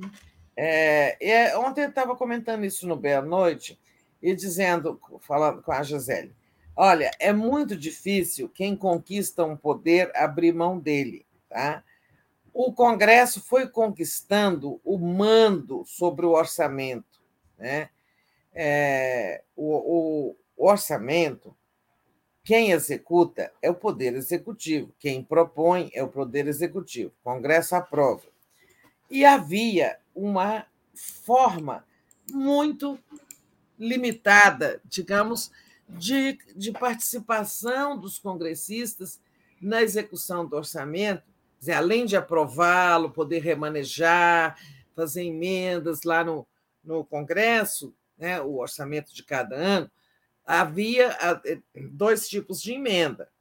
É, emendas individuais, cada deputado, senador, podia indicar gastos de até certo valor é, para destinar, né, digamos, uma obra, premiar uma obra, um projeto em seu estado, em seu município e tal.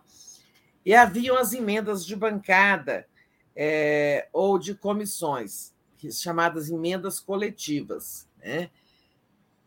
bancadas estaduais e, e comissões temáticas, tipo comissão Comissão de Educação, ela podia fazer uma emenda aprovada por toda a comissão, todos os integrantes, destinando os eh, recursos para um certo projeto aí, um projeto educacional. Né? Isso era possível.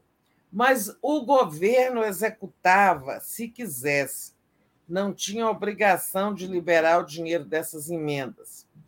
quando a Dilma estava em dificuldades políticas, o Congresso avançou e provou, aprovou a norma de que as emendas individuais são de execução obrigatória.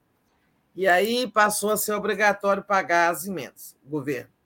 Então, foi um avanço do Congresso sobre execução orçamentária. No governo Temer, eles tornaram obrigatórias obrigatória a execução das emendas coletivas. Avançaram mais um passo. No governo Bolsonaro, que terceirizou né, é, a gestão de orçamento, é, alugou o Centrão para ter maioria no Congresso, eles aprovaram a execução obrigatória das emendas do relator e aumentaram, multiplicaram por muitas vezes o valor dessas emendas de relator, que sempre foi um valor pequeno, para mais para alguns ajustes de contas ali dentro do próprio orçamento. E hoje as emendas de relator são um volume enorme. Ano que vem serão 19 bilhões. Né? Eu esqueci a fração do orçamento que isso representa, mas não é, é. Claro que se você for olhar em relação ao orçamento, é pequeno, né? mas o orçamento é composto principalmente de despesas obrigatórias, das quais o governo não pode fugir. Não pode fugir do gasto com os aposentados, com é, funcionários, é, com várias é, manutenção do serviço de saúde, serviço de educação, despesas obrigatórias. Então, assim, o orçamento é grande, mas a, a, assim, aquela parte substancial dos recursos já estão carimbadas e comprometidas. Né? O governo não pode nem, nem querer mexer ali, porque não dá, não dá para fugir. São gastos que a Constituição torna obrigatórios. Bom, esses movimentos eu estou recordando para dizer o seguinte: é muito difícil tirar isso do Congresso agora. Né? Agora que o Congresso tem todas as suas emendas são obrigatórias, são de execução forçada, né? as individuais, as coletivas e as do relator, sendo que a do relator, na verdade, o relator é um testa de ferro, porque os deputados vão lá e falam para ele: olha, eu quero uma emenda de tantos bilhões para minha cidade tal, para fazer projeto tal. É, e ele põe lá, emenda do relator, e não do deputado Zé Maria. Entendeu? É por isso que a gente fala de secreto. Então, eu acho difícil. O Lula vai resolver isso em outro momento. Esse ano não vai resolver, não. Então, melhor aprovar logo a PEC do, do, do Bolsa Família, deixar esse orçamento secreto para o ano que vem, é, ele encontrar uma solução. Né? É, porque, sabe, já está lá os 19 bilhões, Lula pode discutir com eles aí. Pode até fazer um acerto no seguinte: destinem 70% dessas emendas para a saúde. Né? Mas, como explicava para a gente o, o, ministro Quioro, né, é, muitas emendas do relator para a área de saúde, eles têm uma regra lá que metade das emendas de relator vão para a saúde, mas vão para projetos assim. Aí chega uma emenda de relator destinando milhões, X milhões para a construção de um hospital numa cidade tal. Aí o ministro tem que executar, o ministro da Saúde tem que executar aquela emenda, quer dizer, tem que fazer aquela obra ele não tem dinheiro. Aí, onde ele busca o dinheiro, explicava o ministro Ouro, ele vai lá e corta uma, uma, uma fração de recursos, por exemplo, do programa de AIDS, do programa de atenção básica, ou da vacina, ou do programa de combate ao câncer de seios, sabe? Coisas assim. É, então, isso não adianta muito. Olha, é, o Lula, o que, que, ele tem que fazer? Garantir essa é, PEC do Bolsa Família, que é a coisa mais importante para ele, para o futuro governo dele nesse momento, e deixar essas negociações para depois. Não há condições. Sabe, não tá, o prazo está assim, nós estamos pela undécima hora. Aprova isso, depois se vê. Depois se vê qual vai ser a nova âncora fiscal, como é que vai fazer com as emendas de relator. Deixa o Arthur Lira se reeleger, porque se não for ele, vai ser outro da direita. Ele já tem mais de 300 votos comprometidos com a reeleição dele, não adianta dar murro em ponta de faca. Ele se reelege. Se não for ele, vai trocar ele pelo Luciano Bivar ou por outro, tá? É, eu acho que dizem que ele é, ele é quem ele é, mas ele cumpre acordo, né? Então, é isso. O preço a pagar está aí. Bom, ele cumpriu os acordos dele com o Bolsonaro, né? É, é. É verdade. Vamos lá. Não, mas ele já, ele já cumpriu acordos com a oposição também lá na, na Câmara, tá? É, isso já ouvi é, de deputados da oposição. Algumas vezes ele fez acordos, acordos sobre não vou votar tal matéria é, e, e, cumpriu. É, ele, ele conversa bem com o Zeca Dirceu, filho do Zé Dirceu. É, e o Zeca já negociou pela oposição alguns acordos que ele cumpriu. Bom, vamos mais, é, é como diz você, cumpriu, sobretudo, acordos com o Bolsonaro. Não deixa nenhum impeachment meu ser apreciado, e ele não deixou. É exatamente isso. Não, mas cumprir acordo, fora que a, o veneno né, que a gente solta, mas cumprir acordo na, na política é a coisa mais importante que tem. É básico, é, é. É o básico. Né? Vamos lá. É, Tereza, a, o Ricardo Garcês faz aqui um elogio a você. Ótimas avaliações, Tereza. Obrigado, Obrigada, Ricardo. Ricardo. Ricardo, será que você é da família do Zé Roberto Garcês e outros Garcês? É, o Zé Roberto Garcês foi diretor da EBC na minha gestão, mora em São Paulo. Vamos em frente, depois ele conta. A Lúcia Ferraz me fez aqui um elogio, obrigada. É, pra, obrigada, Lúcia. Pode ler, você está com vergonha? Não. a Aparecida Fernandes. Então, na verdade, está nas mãos dessas pessoas, sinceramente, não sei para que serve esse Congresso. Ou sei, serve para enriquecer deputados. Kaique Butler é, diz assim: Tereza, estarei em Brasília de quarta a sexta. Vou lá no CCBB. Eita. Vai lá encontrar a Tereza. Maria Cristina, o orçamento secreto pode ser derrubado pelo STF? Pergunta ela. E hum, da Rita eu já tinha lido aqui. Então, o orçamento secreto pode ser derrubado, Tereza? Boa pergunta. É, ele não pode ser derrubado, tá? Agora, ele pode ser, como vem tentando fazer a ministra Rosa, ele pode ser, digamos, normatizado. Por quê? É, ele é uma, assim, a criação das emendas de relator, né, que ninguém chama de orçamento secreto, nós é que chamamos aqui no papel chama emendas de relator, tá? As emendas de relator são uma criação, né, do uma, uma a ferramenta legislativa criada pelo Congresso, com suas prerrogativas. Então, a ministra Rosa, nem nenhum ministro do Supremo, nem o Supremo colegiadamente, pode decidir assim: não existem emendas de relator. Isso não pode, porque é prerrogativa do outro poder seria ingerência do, do judiciário. Né? Agora, a ministra, que, a, que tem cuidado, é relatora de matéria sobre orçamento secreto, denúncias, né? ela vem dizendo o seguinte: tá bom, vocês puderem fazer emendas de relator. Agora, a Constituição exige que todos os atos administrativos obedeçam aos princípios da moralidade, legalidade e transparência, né?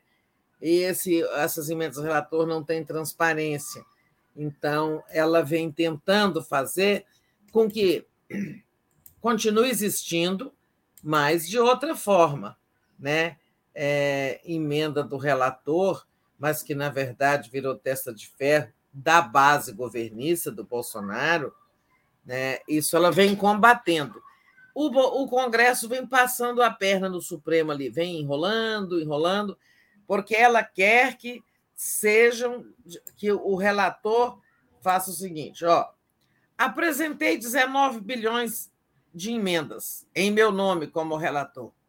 Mas na verdade elas têm a seguinte origem: deputado fulano de tal pediu tantos milhões para o projeto tal, município tal, deputado tal pediu isso aquilo para lugar tal, senador tal, tal, tal. Tá? Transparência. Essa queda de braço está em curso. Né? Perfeito. Tereza, é... agora acabar com o orçamento secreto, nem o Lula pode, nem o Supremo pode. Tá? O Lula vai negociar com o Congresso no momento oportuno. Olha, tudo bem, vocês querem esse dinheiro para suas bases, agora não pode ser tanto dinheiro. Vamos diminuir isso, porque o executivo, o governo né, de um presidente legitimamente eleito, é, é, ele tem a prerrogativa de executar o gasto. Né? Só que é, um bom pedaço do gasto está na mão do, do Congresso. Né?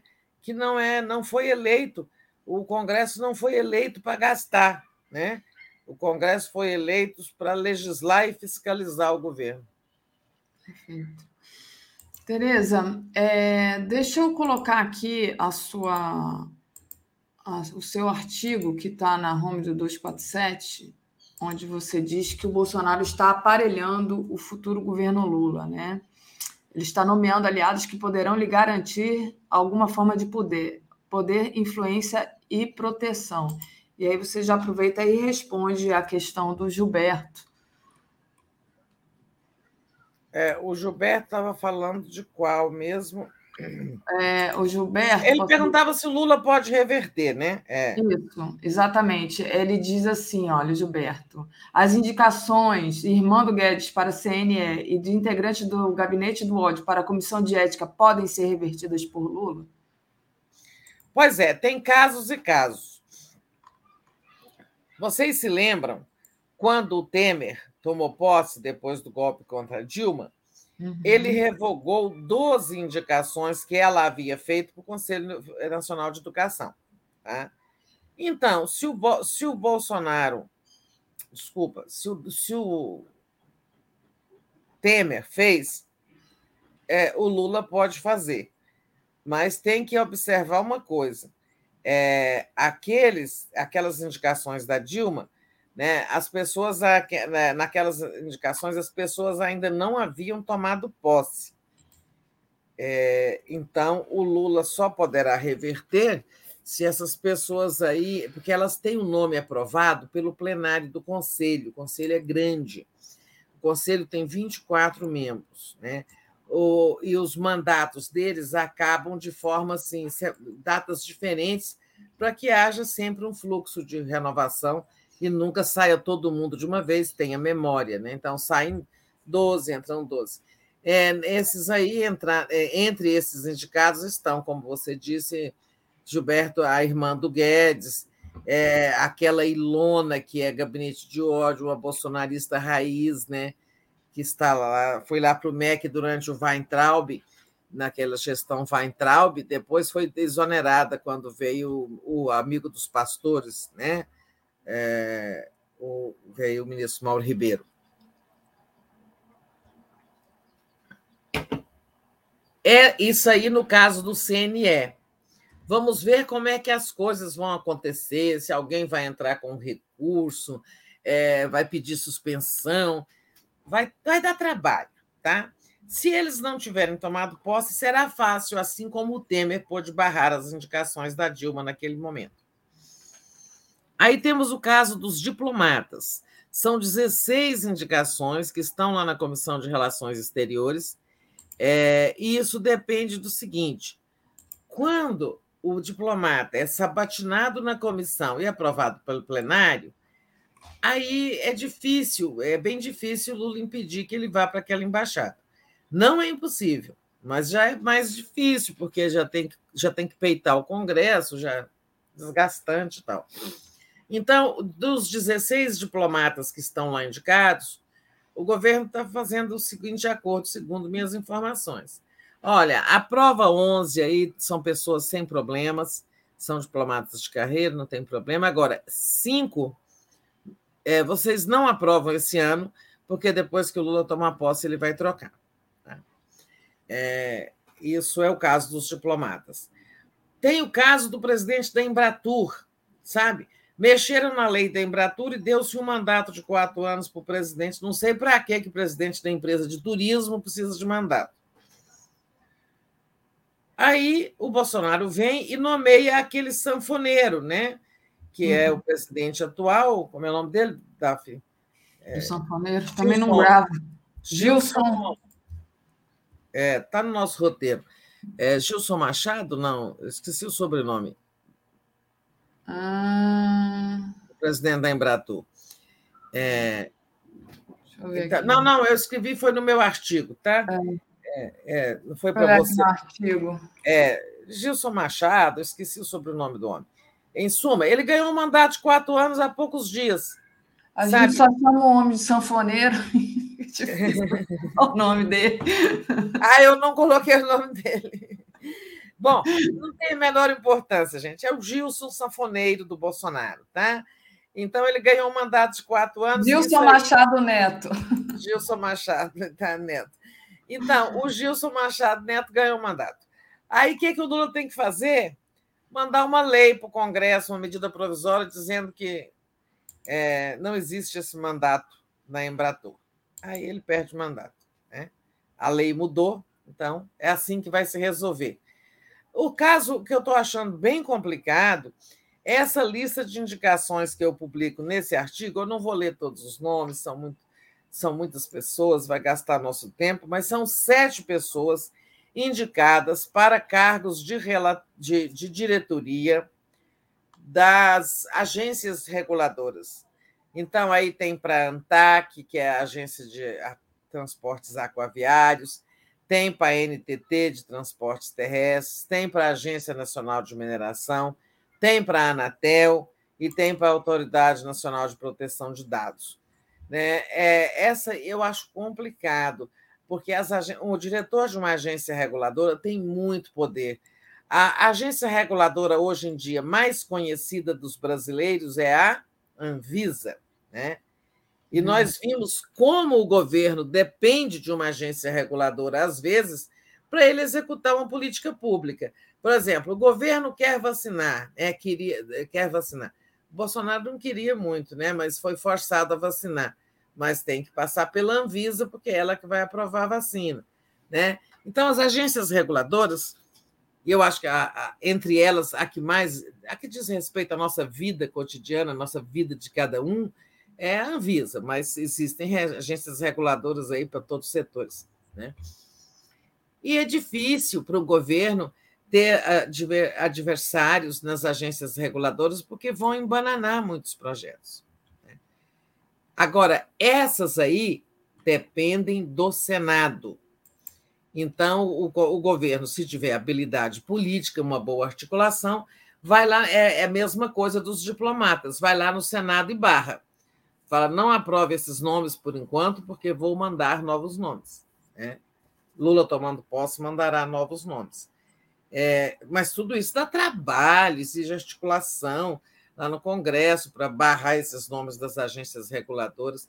Olha, é muita coisa que ele está nomeando. Né? Então, tem o Conselho Nacional de Educação, é, as agências reguladoras, os diplomatas, a Embratur e, os, e aqueles cargos que ele também está indicando no Judiciário. Né? É, o, o Joaquim se referiu a isso são desembargadores de tribunais é, de segunda instância da Justiça Federal, tem muitos casos aí de, sabe, regras de TJs que ele está mudando. Enfim, o Bolsonaro ele está fazendo como aquele, sabe, o derrotado é, que deixa o campo de batalha, mas vai embora colocando minas, né, enterrando minas para aquele que venceu a batalha é, se espatifar. É. E, e o PT, Tereza, eu penso assim, é, foi muito questionado, né, depois do golpe, ah, foi muito republicano, né, e o Bolsonaro, o Temer, mas principalmente o Bolsonaro, quando chega, ele vai é, ocupando, aparelhando, como você usou essa palavra no seu artigo, tudo, né? Inclusive está aparelhando agora o que não é, vai ser mais. O governo feito. dos outros, é. O governo dos outros.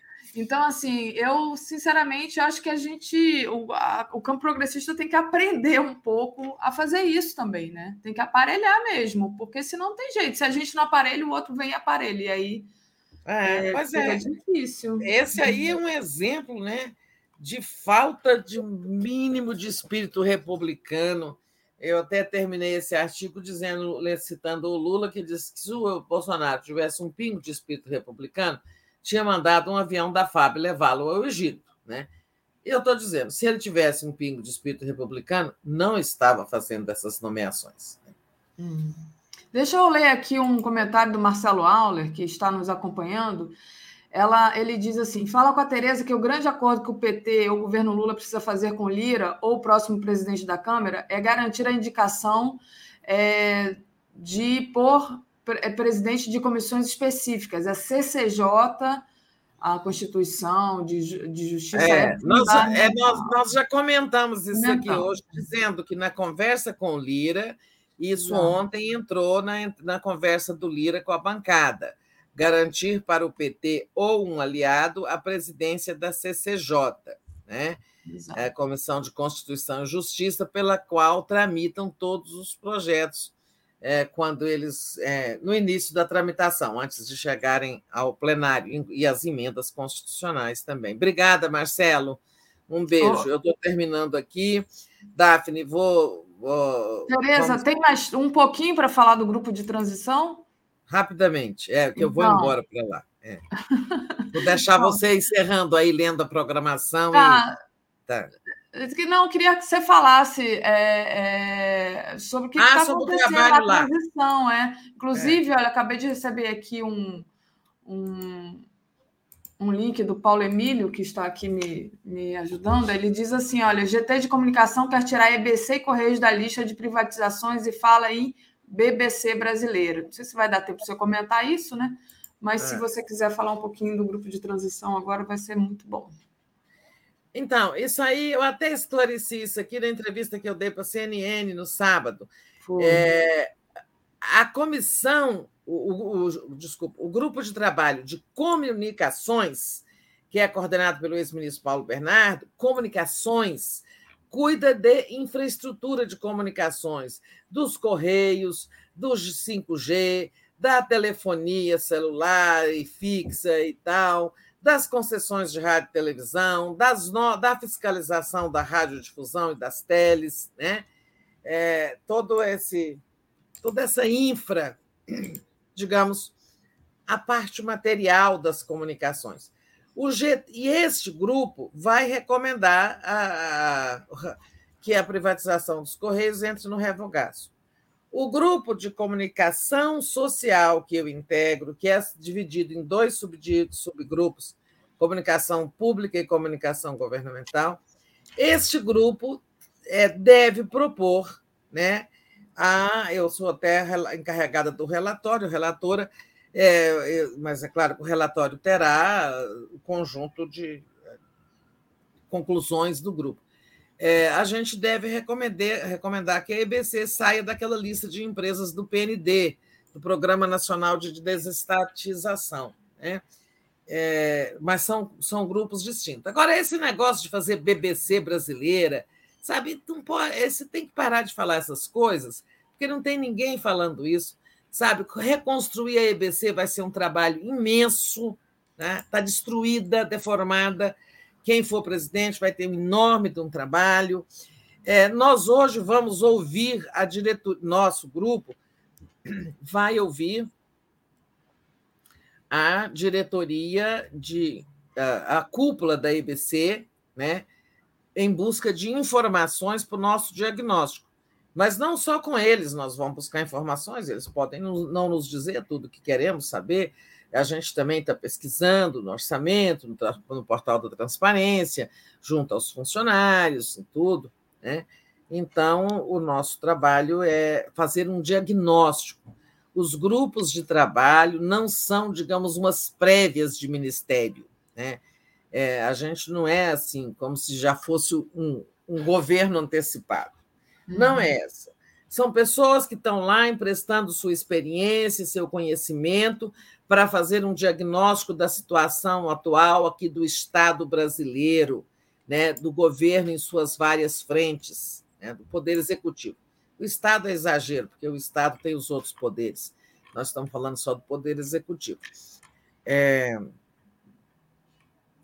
Então, é, os grupos hoje estão ouvindo hoje tem outros grupos de trabalho, aí eu não posso fazer agenda mas está divulgado aí, tem um lugar chamado Agenda da Transição, né? É, que a, a Flávia divulga lá todo dia, Agenda da Transição. Os GTs estarão ouvindo, muitos GTs estarão ouvindo hoje suas contrapartes no Poder Executivo atual, no governo Bolsonaro, para né, recolher dados, informações e elaborar, num primeiro momento, um primeiro relatório de diagnóstico. Perfeito.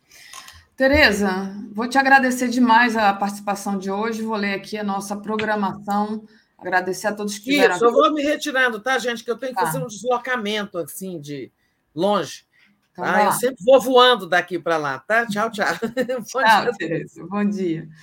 É, então, gente, é, deixa eu só ler aqui a nossa programação de hoje. Às 10 horas, Helena e Mário Vitor, transição avança em meio a ameaças 11 horas, Giro das 11, a Guerra do Orçamento, com o Adidamus, Wagner Freitas, Carlos Latuf e César Calejon. Opa, vai ser bom o giro hoje, hein? 13 horas, Garimpeiros, Tremei com Carlos Mink, podcast do Conde. 14 horas tem Beluso, posse de Ilan Goldfein no BID não foi decisão ética. 15 horas, Atushi, entrevista o Fernando Horta. 16 horas, Estado de Direito, Judiciário será trincheira da democracia. E eu também volto aqui com a transmissão da Copa, é a segunda tela do jogo França e Austrália. Então, é, vou estar junto com o Nego Tom e com a Andréia Truz. E agora não me lembro mais quem é que vai estar com a gente. Mas tudo bem, vocês assistem às 16 horas para quem gosta de futebol. 17 horas, tábua de fim de tarde, 18 horas, Léo Quadrado, 18h30, boa noite, 247, 22 horas o dia em 20 minutos e 23 horas a live do Conte. Com isso, gente, vou terminando aqui e pedindo para vocês deixarem o like aqui na nossa transmissão. Valeu, tchauzinho.